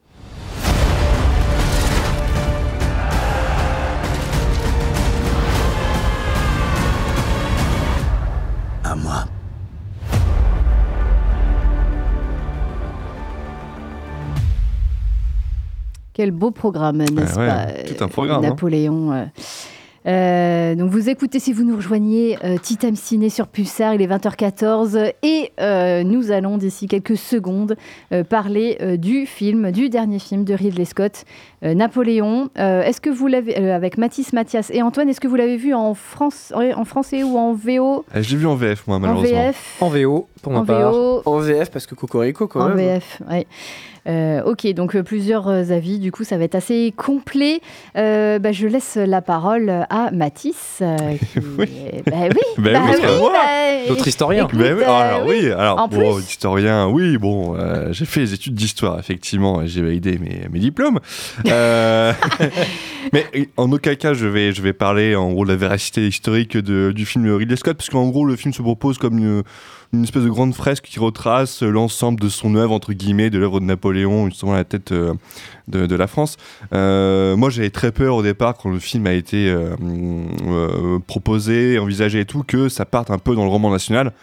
Et bon, vu que c'est un anglais qui l'a réalisé, effectivement, non. Le film se montre même un peu critique par moment par rapport à la figure de Napoléon, ce qui, ce qui est normal. hein. En même temps, quand on voit ce qu'a pu faire Napoléon au niveau, au niveau de l'Europe, il a quand même foutu à feu et à sang le continent européen. Euh, je vais arrêter d'être trop critique, sinon je vais me retrouver à me faire euh, conspuer par tous les, euh, les, les- les fanboys de Napoléon. Euh, Non, moi, c'est- un fait. hein. Il a Voilà. à feu dans le pays et Ouais. c'était un oui, drôle de personnage. euh, Drôle de personnage, effectivement. Ouais. Mais alors, bien le. Ouais, moi, le, le- le plus gros problème que j'ai avec le film avant de le voir, c'était Ridley Scott. Parce que Ridley Scott, c'est quand même un mec qui est sur la pente descendante depuis maintenant 10 ans, même voire plus, plus longtemps. Hein. une quinzaine d'années à peu près. Bonne quinzaine d'années, ouais, parce que bon, depuis, depuis Prometheus et Blade Runner, pour moi, qu'il a produit le deuxième, j'ai l'impression qu'il sabote tout son héritage. Euh, deuxième Ouais, Blade Runner 2. Il est très bien. Qu'il a produit, qu'il a. 2049. Évidemment, c'est un chef-d'œuvre. Ouais, non, moi j'ai l'impression que c'est non, bon, pas pour moi en tout cas. Mais en tout cas, il a saboté Alien avec Prometheus, Alien Covenant. Euh, Ça, le, d'accord. le mec est complètement mégalo quand on voit ses déclarations sur Exodus, God and King, c'était sorti en 2014. Il a quand même dit en, en interview qu'il voulait rendre, enfin donner une, réaliser une version réaliste des 10 commandements. Bon, ok, ok, Ridley. Euh, ça n'a C'est aucun. une merde absolue. Ça n'a, ouais, ça ouais, que j'ai revu d'ailleurs pour, euh, pour chroniquer Napoléon. C'était une merde absolue. On retrouve déjà en fait le- le- la photographie dégueulasse qu'on retrouve sur Napoléon. Euh, bon. Pour revenir au film euh, Napoléon, moi ce que j'ai trouvé intéressant euh, avant de défoncer le film à la sulfetteuse, c'est le, choix qu'a fait Ridley Scott et son scénariste, du coup de parler de Napoléon à travers la figure de Joséphine, euh, parce que ça humanise un peu le personnage et que dans le dernier tiers du film, il y a un côté un peu tragique en fait à cette histoire-là. Euh, après, euh, moi, sur euh, tout le reste, c'est-à-dire la technique et la mise en scène et tout, je suis extrêmement déçu. Et en fait, ça, comment dire, ça, j'espère que les gens vont enfin ouvrir les yeux et comprendre que Ridley Scott ne, ne sait plus rendre un film techniquement, comment dire, propre. C'est quand même au niveau de la mise en scène, c'est très plat. On a l'impression qu'il ne sait pas comment filmer son sujet. Y a, pour les scènes de bataille, il n'y a aucun angle de caméra intéressant pour rendre comment dire, toute la, grandeur de ces batailles euh, du, euh, du 19e siècle.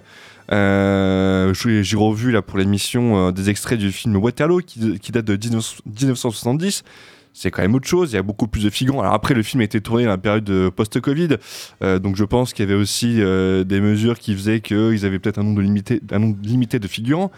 Mais ça pue le CGI dans toutes les batailles, même dans les reconstitutions des rues de Paris de l'époque, en plus, qui ont été en partie tournées à, Malte. Et ça se voit à l'écran, ces, euh, ces scènes-là qui ont été tournées à, Ma- à Malte. Moi, j'ai l'impression que j'y crois pas du tout à ces, à ces moments-là. Euh, je trouve que par moments, la direction artistique euh, peine un peu à convaincre. Mis à part pour les costumes qui sont absolument magnifiques, mais qui sont gâchés par une photographie absolument lamentable, qui est craspec, qui est dégueulasse. C'est 51 degrés le film. hein. C'est 51 degrés sur, euh, sur le filtre de la caméra.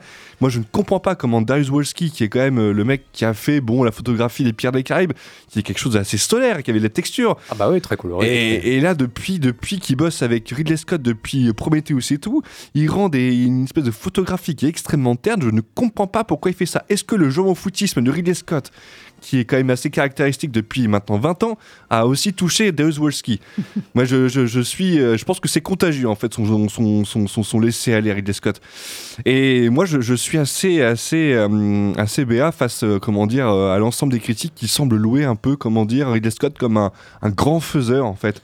Et moi, depuis 10 ans, je trouve que c'est vraiment quelqu'un dans, dans, qui, qui en a plus rien à foutre en fait de la mise en scène. Il s'en fout, il filme tout n'importe comment. euh, mais il y a même des problèmes de montage et de découpage dans certaines scènes. C'est, c'est, c'est, c'est pas possible quand on voit que le mec quand même. il- Il a fait Blade Runner, Alien, Legend, on en parlait en antenne, Legend qui quand même sur le plan formel qui est génial. absolument magnifique. Et, euh, et j'ai l'impression qu'après Gladiator, après son sacre euh, avec Gladiator, le mec a tellement pété un plomb au niveau de son boulard qu'il en a plus rien à foutre et qu'il est convaincu d'être un des meilleurs Hollywood et qu'il ne se remettra jamais en question. Et à 85 ans, il ose dire quand même que Martin Scorsese a 5 ans, est plus jeune que lui, que Martin Scorsese a mis 5 ans à faire Killers, Killers of the Flower Moon, qui est un chef-d'œuvre absolu, qui est peut-être le meilleur film de l'année, et lui se vante à côté d'avoir fait 3 films en 5 ans. Mais regarde tes films, Ridley. C'est quand même House of Gucci, euh, entre autres, et Napoléon. The Last Duel, Le, Last. Duel qui est peut-être le moins pire, mais qui est pareil, qui est terne, qui, qui manque de texture dans sa mise en scène. Il le scénario est très très bon, mais le sujet est excellent. Mais c'est c'est pareil, c'est du même avec Napoléon au niveau de la mise en scène et de la technique. Donc moi je trouve ça terrible que ce mec soit encore loué pour, euh, pour ses qualités de, de metteur en scène. Moi ça me, ça me mine. Voilà.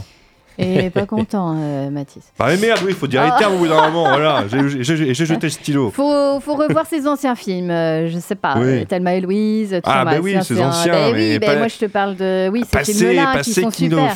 euh, Oui, oui. ça commence à être compliqué, quoi. même, la chute du- la- même la chute du Faucon Noir. Hmm. Alors, euh, à ma gauche, je me tourne vers ma- Antoine et, et Mathias. Bon, Antoine, que- lequel de nous se dévoue euh, pour. euh, Est-ce que pour vous le appuyez les propos j'ai- juste une toute petite question, Mathias. Tu l'as vu en VF. Est-ce que ça fait pas bizarre d'avoir un Napoléon avec la voix du chapeauté? Si. C'est la voix du chapeauté? Mais puisque tu en parles, ça me permet de dire que le chapeauté 2, c'est très bien. Ah oui. Au contraire de Ah oui, Napoléon, ça, qui c'est est une grosse incroyable. merde. Génial.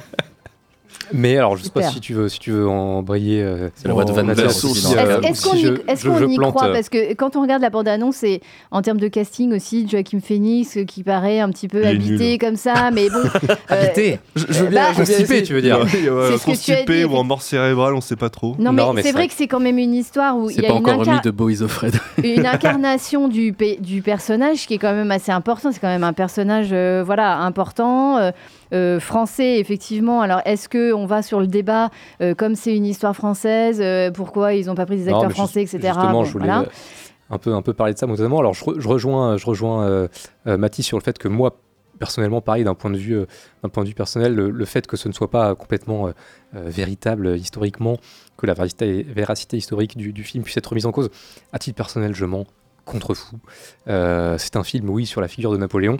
Euh, le fait qu'il n'était pas euh, réellement présent au moment où Marie-Antoinette s'est fait couper la tête, alors que c'est le cas dans le film, je m'en fous, c'est pas grave. Si ça, si ça permet à la narration de, d'apporter quelque chose à ce moment-là, pourquoi pas Enfin bref, oui, il a pas vraiment foutu des catapultes, il a pas vraiment bombardé Les pyramides. les, les pyramides, je m'en fous. Ça m'intéresse pas. Et sur le fait que, effectivement, tout le film est en anglais, avec, euh, avec même Tahar Rahim euh, qui, euh, qui joue également, du coup, lui en anglais dans, dans le film des personnages, des personnages français. Euh, oui, c'est bizarre. Euh, personnellement, ça ne me dérange pas trop, même si effectivement, il y a quand même des moments où, euh, bon, avoir euh, des, des acteurs anglais qui sont là, vive la France, euh, c'est perturbant. avoir, euh, notamment à Waterloo et à d'autres moments, euh, les Français qui se battent contre les Anglais et tout le monde parle anglais. Oui, c'est perturbant. Je veux dire, il y a un moment où c'est quand même, je, je vais pas mentir. Ça ne, me, ça ne me dérange pas fondamentalement, mais il y a quand même des moments dans le film où c'est gênant. Euh, c'est, c'est un fait, je pense qu'on peut, euh, on est, on est C'est obligé. normalement des trucs que justement tu retrouves dans la VF quand, euh, Oui, quand t'as coup, les tout le problèmes de doublage. français. Merde, Ouais. euh, merde les, les- les Américains ils parlent en français, ils découvrent des Français qui parlent aussi français mais ils se comprennent pas. Là c'est la VO quoi. c'est- Là, c'est c'est en VO. Les les Français et les Anglais parlent anglais, c'est comme ça. Euh, même Taharim qui parle anglais. Euh, mais bon, fondamentalement, pour moi, c'est pas vraiment un des problèmes. Euh, on l'a un peu évoqué. Euh, moi, il y a déjà un premier problème, c'est euh, c'est Joaquin Phoenix. Hein. Moi, je suis désolé, mais il a l'air absolument constipé tout le film. C'est euh, c'est un vrai problème. Euh, Au-delà du fait également que, bon, au début. De, de- de l'histoire, Napoléon il est quand même censé avoir une vingtaine d'années, Euh, Phoenix il a 50 berges, le voir jouer un personnage qui est censé avoir 20 piges, ça c'est quand même bizarre. Euh, on peut également euh, ajouter à ça le fait que Vanessa Kirby, qui jouait Joséphine, est censée dans la réalité avoir euh, 50 plus que, que Napoléon. Euh, elle en a 15 ans de moins. Dans la, dans, dans, dans- dans- enfin, c'est une actrice qui a 15 ans de moins que Phoenix. On appelle ça la, la Romain Duris dans le milieu. Oui, voilà.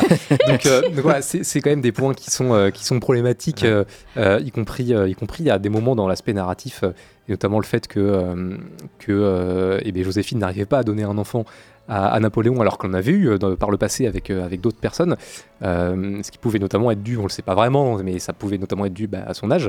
Bon là, elle a l'air d'avoir euh, 30 piges, donc normalement tout va bien, quoi. Donc voilà, il y, a- ça qui est, problématique à, plusieurs endroits. La photographie, tu l'as évoqué, euh, Mathis, c'est un problème aussi. La photographie est euh, un mélange de gris et de marron euh, qui, euh, qui jamais ne, ne- n'a de, d'ampleur. C'est, pareil, le, tout le film est gris. Quoi. Et, forcément, bah, ça, rend tout, tout très terne, tout très pauvre. Visuellement, il n'y a aucun plan dans le film qui visuellement est impactant.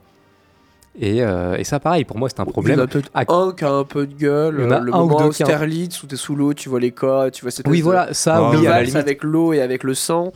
Ça, ça je suis assez d'accord. Pour, voilà. deux heures et demie de film, euh, Voilà, il y a pas- un plan, il y a c'est un plan qui est- Il y a un plan qui est- d'avoir un plan stylé dans deux heures et demie de Il y a un plan qui est pas trop mal euh, dans, dans deux heures et demie, effectivement.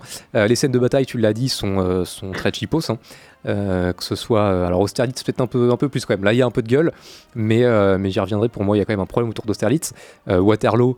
C'est euh, vraiment, ils ont, ils ont trouvé un champ quelque part à la campagne, je ne sais pas où est-ce qu'ils ont tourné. Ils ont trouvé un champ. Campagne anglaise. hein. Euh, ils ont mis une colonne de mecs avec des drapeaux français pour dire c'est la France, ils sont une centaine. Ils ont mis une centaine de mecs avec des drapeaux britanniques de l'autre côté. Et euh, let's go, c'est Waterloo. Ah, la pauvreté du truc. C'est cheapos quoi. C'est c'est franchement cheapos. Mais pour moi, le gros, gros, gros problème du film, c'est euh, sa structure et sa narration. Le film euh, veut nous traiter du coup quasiment l'intégralité de l'histoire de Napoléon. On le récupère quand il a une vingtaine d'années au moment du, coupage de tête de Marie-Antoinette, jusqu'à euh, le, film se termine sur son exil sur, l'île de Sainte-Hélène. Donc on a quand même une, grande, période de l'histoire qui est traversée dans, dans- dans ces deux heures et demie. Et tout s'enchaîne beaucoup, beaucoup trop vite, sans aucune explication. Je, je l'ai noté à un moment donné parce qu'il y a vraiment un moment du film où moi ça m'a peut-être plus qu'à un autre moment, ça m'a ça m'a vraiment posé problème. Euh, Il y a un moment, la séquence du, euh, du coup d'État, où, euh, où le, le- voilà, le Napoléon et, euh, et ses comparses font un coup d'État, il est nommé premier consul. Donc là, historiquement, on est en 1799. On a un cut, on a trois scènes, dont une scène où euh, Napoléon prend Joséphine en leu puisque visiblement Napoléon adorait la levrette, parce qu'on a cinq scènes C'est de levrette. C'est un satire même. C'est euh, vraiment. On a, on a zéro explication, on a zéro scène de préparation de bataille. Par contre, on a cinq levrettes. Ouais, ça va. Euh, visiblement, Napoléon adorait la levrette, c'est faut Ah le savoir quand même, hein, historiquement. Et puis avec ses petits Euh, bruits de bouche, pour prévenir sa, sa femme qui va passer, sa parade qui va lancer l'assaut. Il y a, ça un moment, c'est. on a, on a vraiment ça On je a- la scène de coup d'État en 1799, cut, euh, deux pauvres scènes, dont une scène de Leleu, cut, scène du couronnement, sans transition, scène du couronnement, euh, il est couronné empereur, donc là on est en 1804, hein, il s'est passé 5 ans Euh, euh, en deux scènes, dont une scène de levrette. Cut, une nouvelle scène avec Joséphine, où là, bon, il apprend pas en levrette, mais il la menace, enfin, il, a- il s'engueule avec elle parce qu'elle n'arrive pas à lui donner un héritier. Mais cette scène en plus c'est incroyable parce que du coup il se fixe et d'un coup il regarde Pourquoi tu ne donnes pas d'enfant? Et il y, a- il y a en fait au niveau du montage, c'est il se regarde et d'un coup il balance sa ligne, sa réplique. Ok, bon, pas de Donc, euh, donc ouais, non, vraiment. Donc, euh, couronnement, cut, il s'engueule avec Joséphine, cut, on est à Austerlitz, champ de bataille, euh, fin de la bataille. Euh, la scène dure 5 minutes d'Austerlitz, elle est plutôt réussie visuellement. Mais donc là, on vient de passer 6 ans en 3 scènes. Premier consul, couronnement, Austerlitz, euh, zéro préparatif, rien. On arrive sur le champ de bataille, ils battent les, euh, les Russes. Euh, fin d'Austerlitz, zéro préparatif, zéro, euh, zéro séquence euh, de stratégie militaire. Euh, tout ça s'enchaîne. euh, Je crois qu'à Austerlitz, c'est pas genre les Hongrois ou les Autrichiens qui s'affrontent Bon, c'était les- ils étaient ensemble. Ouais, c'est l'équipe de l'Est. L'équipe de l'Est, quoi. Les Euh, Austro-Hongrois. Tout ça, il y a, y a, euh, zéro transition, zéro lien. Le film montre tout un ensemble de séquences de l'histoire de Napoléon, mais le film ne raconte rien. On enchaîne les scènes sans aucun propos de fond. En fait, c'est euh, le- le- les diapositives de- du cours d'histoire géo qui passent, quoi. Ouais, littéralement. Et, euh, et ça, c'est un vrai problème. Euh, donc pour moi, c'est ça le, le gros problème du film, c'est que le film montre plein de choses, mais il ne raconte rien. Si tu ne connais pas l'histoire de, Na- de Napoléon, tu regardes ce film-là, ah, t'as quelques points par-ci par-là, mais, Mais t'as pas rien bité. hein. pas dans l'ordre. Ah, tu n'as, euh, tu n'as rien bité. Est-ce qu'on achève le conducteur et euh, Ma- je tente aussi Bah, tour bah oui, oui, vas-y, euh, dis quelques mots quand même, Mathis, tu l'as vu, euh, donc euh, voilà. Tu... Bon, je, je pense qu'on peut essayer de donner quelques explications. Alors avant tout, je vais pas essayer de, faire du négationnisme. Euh, oui, le film, c'est vraiment le, livre d'histoire qui a été photocopié euh, en noir et blanc pour faire des économies menées par euh, bon, bah, Joaquin Phoenix. J'aimerais qu'il en soit autrement, mais c'est vrai que c'est vraiment un monolithe avec un tricorne. Quoi. Au bout d'un moment, on peut pas le sauver non plus. Ce que je peux essayer de donner comme, élément pour, pour déjà des trucs que je trouve qui sont forcément, je dirais pas réussis, mais qui, qui permettent un peu de sauver l'ensemble. Je trouve qu'Austerlitz, visuellement, ça a de la gueule. Euh, ils ont utilisé un truc qui s'est véritablement passé. Alors, ils l'ont certes un peu exagéré, mais oui, euh, ce truc de euh, piéger des soldats sur la glace. et ensuite de la bombarder, je trouve que visuellement, ça fonctionne bien. Je comprends dans la théorie ce que Ridley Scott a souhaité faire. Je pense qu'il voulait vraiment essayer de montrer que Napoléon, c'était vraiment. Il y a deux Napoléons en réalité. Il y a euh, bon, bah, le monolithe avec un tricorne qui mène, euh, qui mène la France derrière lui et qui arrive à foutre à feu et à sang toute l'Europe. Et euh, il y a euh, le petit satyre qui se lèche les babines en pensant au moment où il va retrouver Joséphine le soir. Ah, vraiment il y a les plus. deux. Et euh, d'un côté, on a euh, ce mec qui dit pas un mot. Enfin, qui dit- il, il dit pas un mot s'il n'y en a pas besoin. Et euh, bah oui, il est mis à feu à, à sang l'Europe. Et de l'autre, ouais, on a cette espèce de gosse obsédé. euh, mais ouais, vraiment, satire, c'est le bon terme, par Joséphine. Et en fait, euh, sa soif de, de, de- de victoire, sa soif de guerre était aussi alimentée par cette espèce de besoin d'enfant de montrer à sa mère qu'il existe et euh, que les femmes lui, euh, lui tapotent la tête en lui disant bah c'est bien. Et cet amour qu'il avait aussi pour Joséphine, parce que c'est ça que le, le film montre aussi, d'après ce que j'ai. Oui, C'est cette oui, histoire euh, et Oui, puis cette influence qu'elle a eue aussi un petit peu. au, au travers de, euh, de cet échange épistolaire qu'ils ont tout au long un petit peu de, de leur vie, qui est, qui est retranscrit et qui, euh, qui amène quelques moments, quelques beaux moments. Mais en fait, tout, tout, tout étant euh, trop peu développé, on n'arrive pas à s'attacher. Et, euh, et on sent que derrière ce montage de 2h30, il y a effectivement un montage, alors qui je pense ne sauvera rien, mais de 4h30, euh, puisque c'est le cas, qui doit sortir sur Apple TV, euh, un, montage, euh, un montage complet, bon ça veut être annoncé je crois, un montage complet euh, de, de 4h30 euh, sur, sur plateforme, et que là il a été raboté à 2h30 pour sortir en salle. Sauf que, euh, sauf qu'il nous manque la partie euh, scénario quoi. Ouais, ok, on a il les images, tout, ouais. mais il nous manque la partie C'est là que j'allais euh, venir. Je texte. pense Alors, que euh, le- Mathis. le, film qu'on a regardé euh, au cinéma, euh, bah, c'est un film qui, grosso modo, c'est un peu fait charcuter pour avoir une, une- une sortie cinéma. Je trouve que c'est dommage parce que, bon, on est comme dans une période où on mate régulièrement des films qui font 3h15, 3h30. Donc je pense qu'ils auraient pu charcuter un peu moins quand même pour sortir une version ciné. Et je pense que 2h30, c'est une durée suffisante pour arriver à nous montrer des séquences de bataille spectaculaires. Oui. Je suis d'accord avec toi. Des Ah, il aurait- il aurait pu euh, faire, de ouais. développement, Ah un petit peu de- de- d'histoire Ils derrière. aussi pu sortir le film en deux parties. En tout cas, enfin, on peut avoir un début d'explication dans le fait que euh, on a un espèce d'RZ qui sort d'une d'une version euh, plateforme. Donc, euh, est-ce qu'ils se sont pas fait chier pour tout ce qui est euh, tout ce qui est les couleurs, tout ce qui est la lumière, tout ce qui est HFOP à cause de ça? Je ne sais pas. Euh, en tout cas, je pense que les problèmes de rythme et les problèmes de scénar où vraiment ouais, ça va beaucoup trop vite et où on a l'impression qu'on n'en retire pas grand chose et qu'on alterne juste les moments de guerre et les moments de couche dans tous les sens du terme. Euh, je pense que oui, je pense que c'est vraiment une question de. On a, on, accès à une version charcutée euh, qui n'aurait pas dû sortir telle quelle. Soit en deux parties, soit foutre une heure de plus, avec un montage un peu additionnel sur Apple TV. Mais là, je pense que ça coûte trop au film. Et donc, je comprends qu'il y a une entreprise qui est, qui est pas nulle. Il y a quelques idées qui, même, m'ont un peu plu. Euh, Il y a eu beaucoup de railleries sur cette séquence où on le voit tirer sur des pyramides, parce que c'est complètement con. On a l'impression qu'il manque juste les T-Rex et les aliens, et, on y est- et allez, on balance tout. On sort le coffre à jouer et on se fout à poil. Mais euh, je trouve que. Je trouve que c'est assez ça. Ah, intéressant c'est déjà été fait. compte tenu du nombre de batailles que le bonhomme a livré, au bout d'un moment, on peut pas trouver une originalité pour toutes les batailles. Donc je pense qu'il faut servir un peu du cadre spatio-temporel. Et je trouvais que c'était vraiment une super façon de marquer l'image. Et la preuve, beaucoup de gens en ont parlé. Je trouve que c'est hyper drôle ce truc de.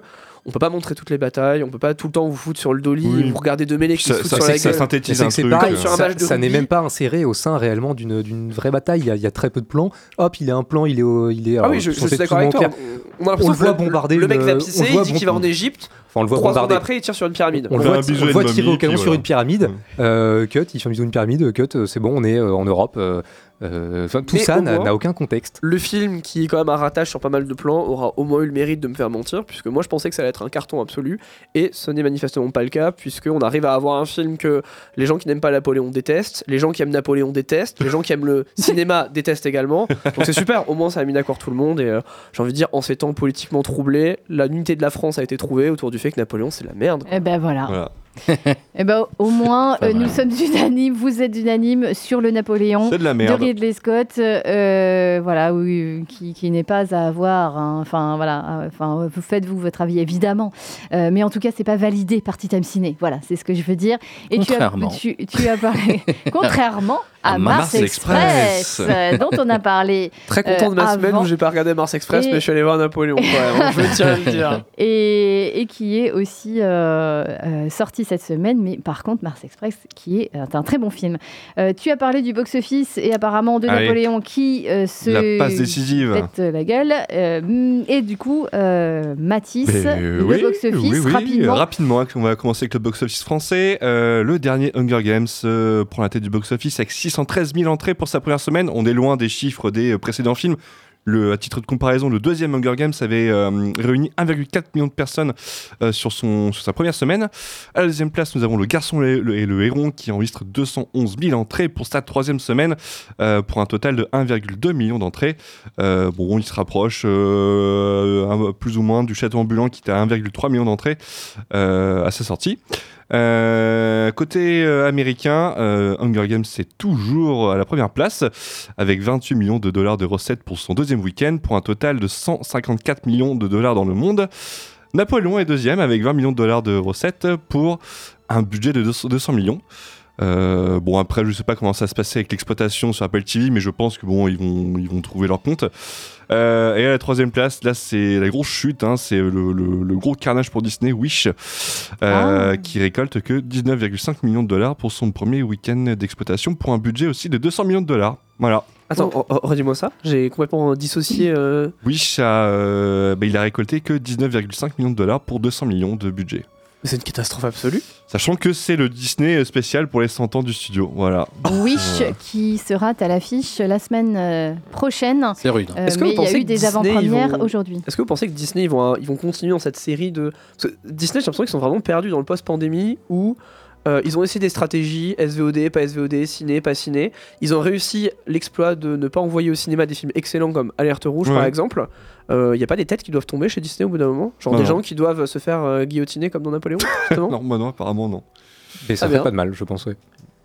Et pour d'autres raisons aussi. Mais bon. En tout Bref. cas, euh, Wish, on en parlera certainement euh, Ouais. peut-être la semaine prochaine, enfin dans les verra. semaines euh, qui vont suivre. Non, bah pas pour toi Antoine, euh, ça euh, c'est sûr.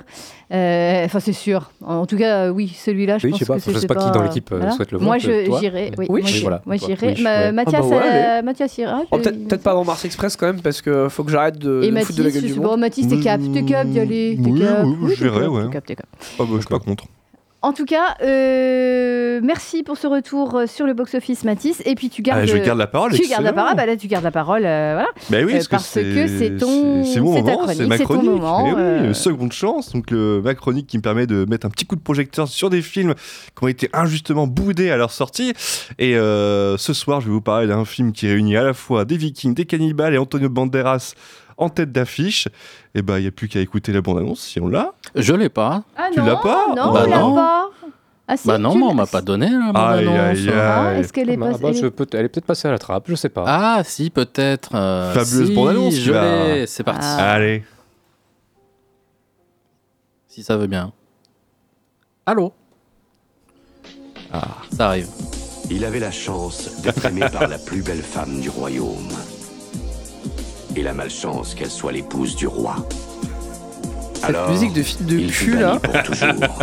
Que Dieu te protège Vous entendez ce qu'il dit? Désormais, cet homme de paix erre dans un pays en guerre contre un ennemi qui attaque sans prévenir et disparaît sans laisser de traces. Ce sont des démons. Sache que 13 hommes ont été choisis pour détruire ce mal. Et qu'est-ce que tu veux dire Que le 13e homme, c'est toi. Alors cet homme, Dites-leur que je ne suis pas un guerrier. qui ne connaît pas le courage, Oh, ça, ils le savent. va se joindre à 12 guerriers. Ce glaive est trop lourd. Eh oui. On a, Fab- on a compris. Oui, oui, on a, aussi. on a- Ouais, ouais, ouais, ouais, on a- fabuleuse bande-annonce des années 90. ouais, la musique derrière et tout. Euh, C'est Ouais. c'est Hera ou quoi la musique Bon, c'est rien, mais Ouais, on c'était- dirait. c'était un peu gênant, c'est vrai au début. Bon, c'est là que les bandes annonces, du coup, un peu mâché le travail. Du coup, de quoi ça parle, le 13e guerrier? Eh ben, on va suivre euh, l'histoire d'un poète euh, qui euh, vit à la cour de Bagdad et qui a eu la malchance d'aimer la mauvaise femme et qui a été envoyé, du coup, comme ambassadeur en Europe auprès des tribus vikings. Et par la force des choses, il va se retrouver embarqué dans une aventure un peu épique où il va devenir le 13e, avant- euh, 13e guerrier d'une troupe de, de combattants qui doivent mettre fin à la menace de créatures plus ou moins surnaturelles qui sèment la panique dans un lointain royaume. Alors, le 13e guerrier, c'est l'adaptation euh, d'un livre euh, écrit par euh, le fabuleux Michael Crichton, à qui on doit le roman Jurassic Park, qui a été adapté par Spielberg. Donc, roman qui répond au doux nom du royaume de Rocktar, qui est inspiré, librement inspiré de la légende de Beowulf, qui fait partie d'un des plus grands classiques de la littérature anglo-saxonne. À la mise en scène, on retrouve un maître, le boss, John McTiernan, réalisateur de Predator, de Die Hard 1, donc euh, Piège de cristal, Die Hard 3 euh, et à la poursuite d'Octobre Rouge, entre autres. Euh, donc un grand monsieur du cinéma d'action qui a renouvelé même la manière dont on pouvait filmer l'action avec Die Hard 1 et Predator. Bon, le truc c'est que le film s'est planté de manière monumentale à sa sortie. Il faut savoir que le film était produit par Disney, par sa filiale adulte Touchstone Pictures. Le film aurait coûté entre, entre 85 millions de dollars et 150 millions de dollars. On n'a pas de chiffre parce qu'en fait le film a subi énormément de reshoots euh, et il aurait rapporté que 61 millions de dollars. Donc euh, un beau gros four pour euh, Touchstone et Disney pour l'époque. Euh, Il y a plusieurs facteurs qui expliquent ce, ce- ratage complet. Déjà, les reshoots du film, le film a commencé son tournage, en 97 et il est sorti en 99. Les reshoots ont été demandés à la fois par le studio, mais aussi par Michael Crichton, qui avait un droit de regard sur l'adaptation du film et qui s'est improvisé scénariste et réalisateur sur le film. Il faut savoir qu'à un moment donné, le film du coup est reparti en reshoot et euh, un des acteurs l'a raconté, ça dans le making of, que en gros il tournait à la fois des scènes pour Michael Crichton, mais aussi pour John McTiernan. Ils ont tourné deux fins différentes avec deux réalisateurs différents, les acteurs. Le truc improbable. Et c'est pour ça que le film a coûté un, un fric pas possible. Euh, le film est sorti en plein été euh, 99. Donc c'est quand même un été qui était assez intéressant, parce qu'on a vu le succès surprise un peu de Matrix et de La Momie, qui étaient pour le coup des films, euh, un, remake et un film original. Et il est sorti dans l'anonymat l'anony- l'anonymat total, euh, le 13e guerrier. Et en plus, c'est un peu un film voilà, qui se passe durant le Moyen-Âge, un peu poisseux, un peu. Voilà pas du tout le, le- le- film qu'on sort en été, euh, justement, avec des films qui sont un peu plus des films d'aventure, comme La Momie et tout. Et euh, donc, il est sorti dans, euh, comment dire, l'anonymat le plus total. Et pourtant, c'est pas un mauvais, enfin, c'est pas un si mauvais film que ça. Euh, moi, je trouve que la, la, la, promesse de base, c'est-à-dire cette espèce de film qui se passe avec des Vikings, euh, avec justement ce poète arabe qui doit se transcender, qui doit passer justement de la figure de lettré à, à combattant. Il y a quelque chose de très fort, de très intéressant là-dedans. Le truc qui est très intéressant, c'est le fait que voilà, on a ce choc des cultures. Il faut savoir que le film, en gros, il est tourné du point de vue d'Antonio Banderas qui parle en ang- anglais alors, est, euh, alors que c'est un arabe. Mais sauf que les Vikings, quand, quand on nous les présente, ils ne parlent pas anglais, ils parlent leur, euh, leur langue en fait de base. Et euh, McTiernan euh, via un, pro- un procédé de mise en scène très intelligent qu'il avait déjà utilisé sur euh, à la poursuite d'Octobre Rouge, via des gros plans sur les bouches des Vikings, nous fait passer justement de leur langue à l'anglais progressivement. Et c'est très très malin justement dans cette manière de présenter ce choc des cultures. Voilà, quand on parle aussi de McTiernan, il faut parler de mise en scène. Et moi, je trouve que le film, sur le plan technique, est absolument fabuleux. Euh, il, il utilise à la fois des grues et aussi la caméra à l'épaule pour rendre en fait un côté un peu naturaliste à son film et nous plonger dans cette époque euh, aux côtés de, de, de, de, notre personnage principal qui est incarné par Antonio Banderas. Euh, la lumière est absolument magnifique aussi. Euh, c'est tourné en lumière naturelle. Il y a beaucoup de scènes qui se passent de nuit et qui sont en fait éclairées juste avec les torches des, différents personnages et ce qui donne un côté un peu infernal dans certaines scènes. Mais le gros problème du film, c'est euh, son montage. Euh, étant donné que Michael Crichton s'est aussi euh, improvisé monteur et qu'il a eu le final cut sur le film, le film, dans ses dix premières minutes, est quasiment imbitable. En fait, on nous présente le personnage et à la fois le contexte, mais tout ça est fait et s'enchaîne en fait de scénettes un peu hasardeuses avec une voix off par-dessus pour lier toutes ces scènes-là.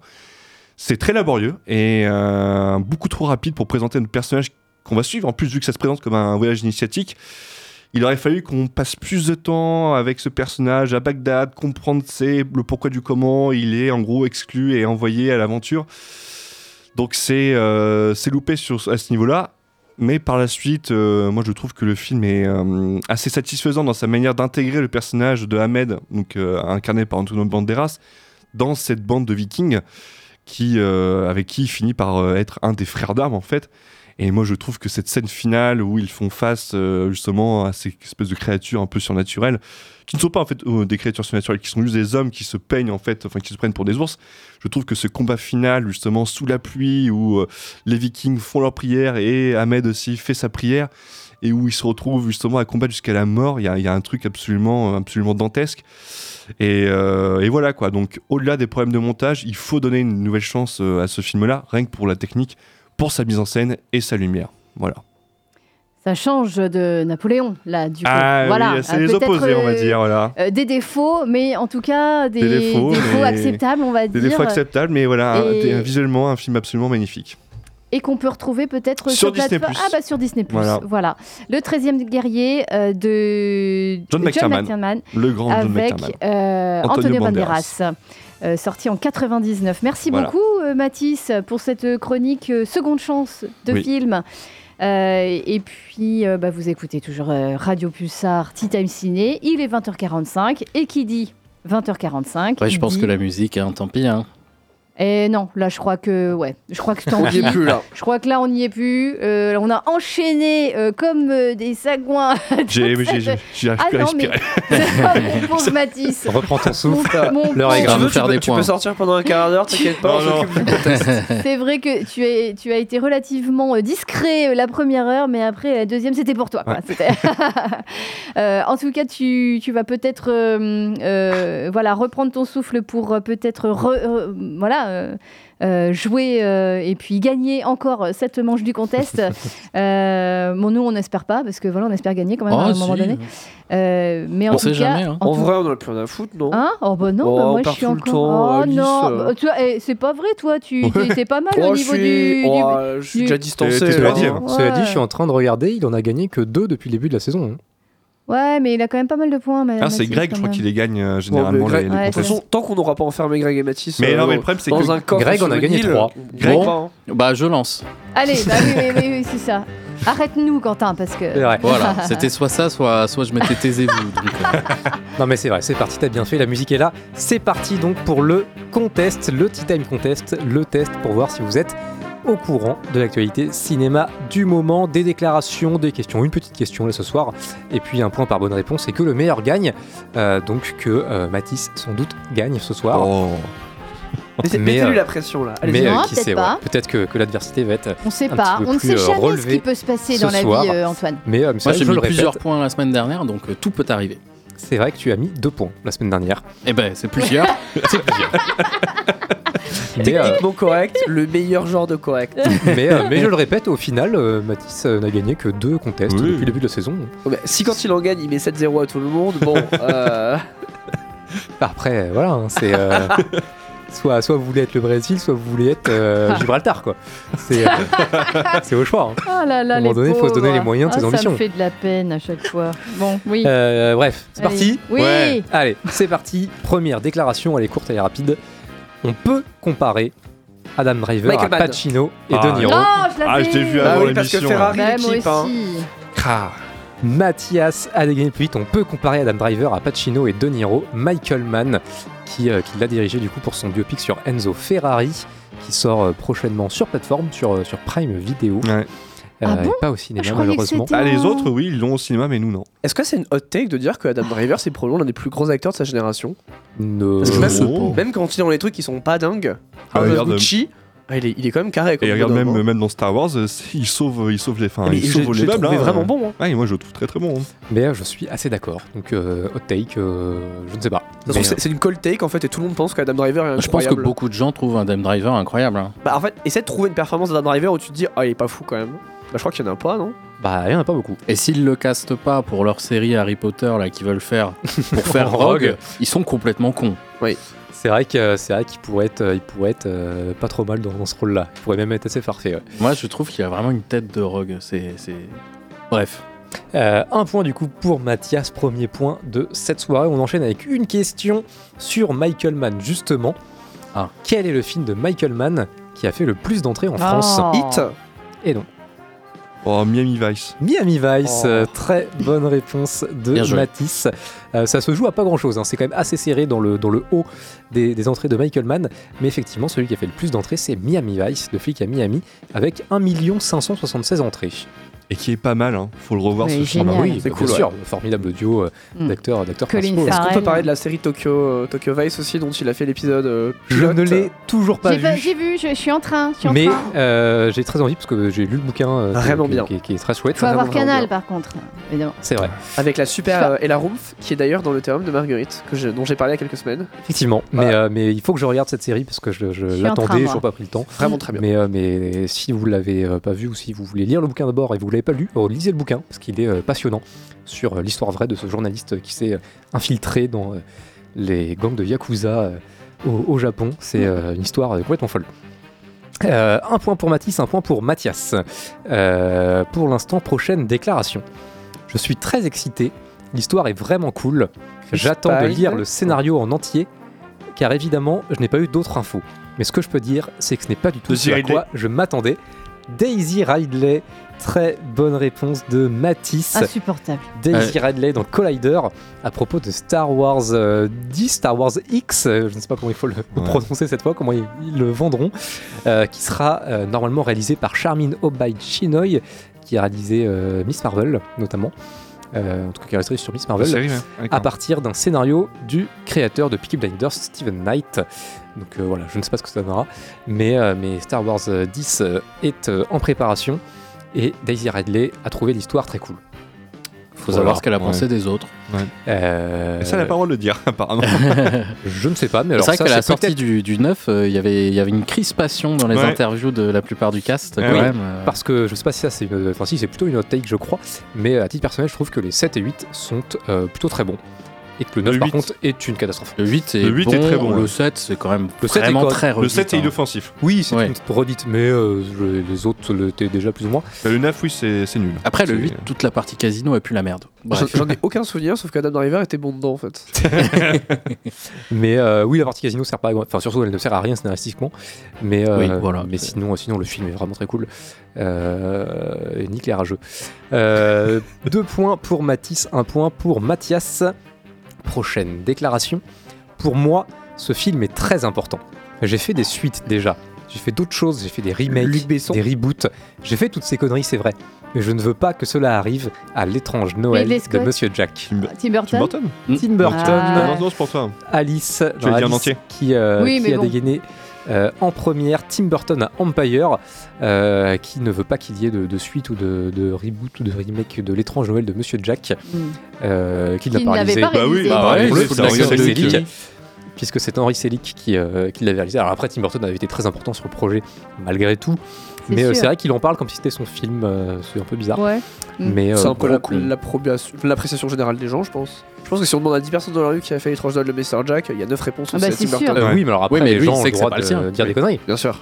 Euh, puisque, puisque c'est Henri Selick. Après, cela dit, si on demande à 10 personnes dans la rue qui est Henri Selick, personne ne sait Oui, personne parce que qui il a fait quoi d'autre Il a euh, fait Caroline. Coraline, Cor- c'est vrai. C'est oui. super, Coraline. qui est incroyable et je crois que c'est à peu près tout. Mais si, l'année dernière, j'ai chroniqué son film pour Netflix, Oui, euh, vrai. j'ai plus le nom. Wendell et et, euh, et, et je sais plus.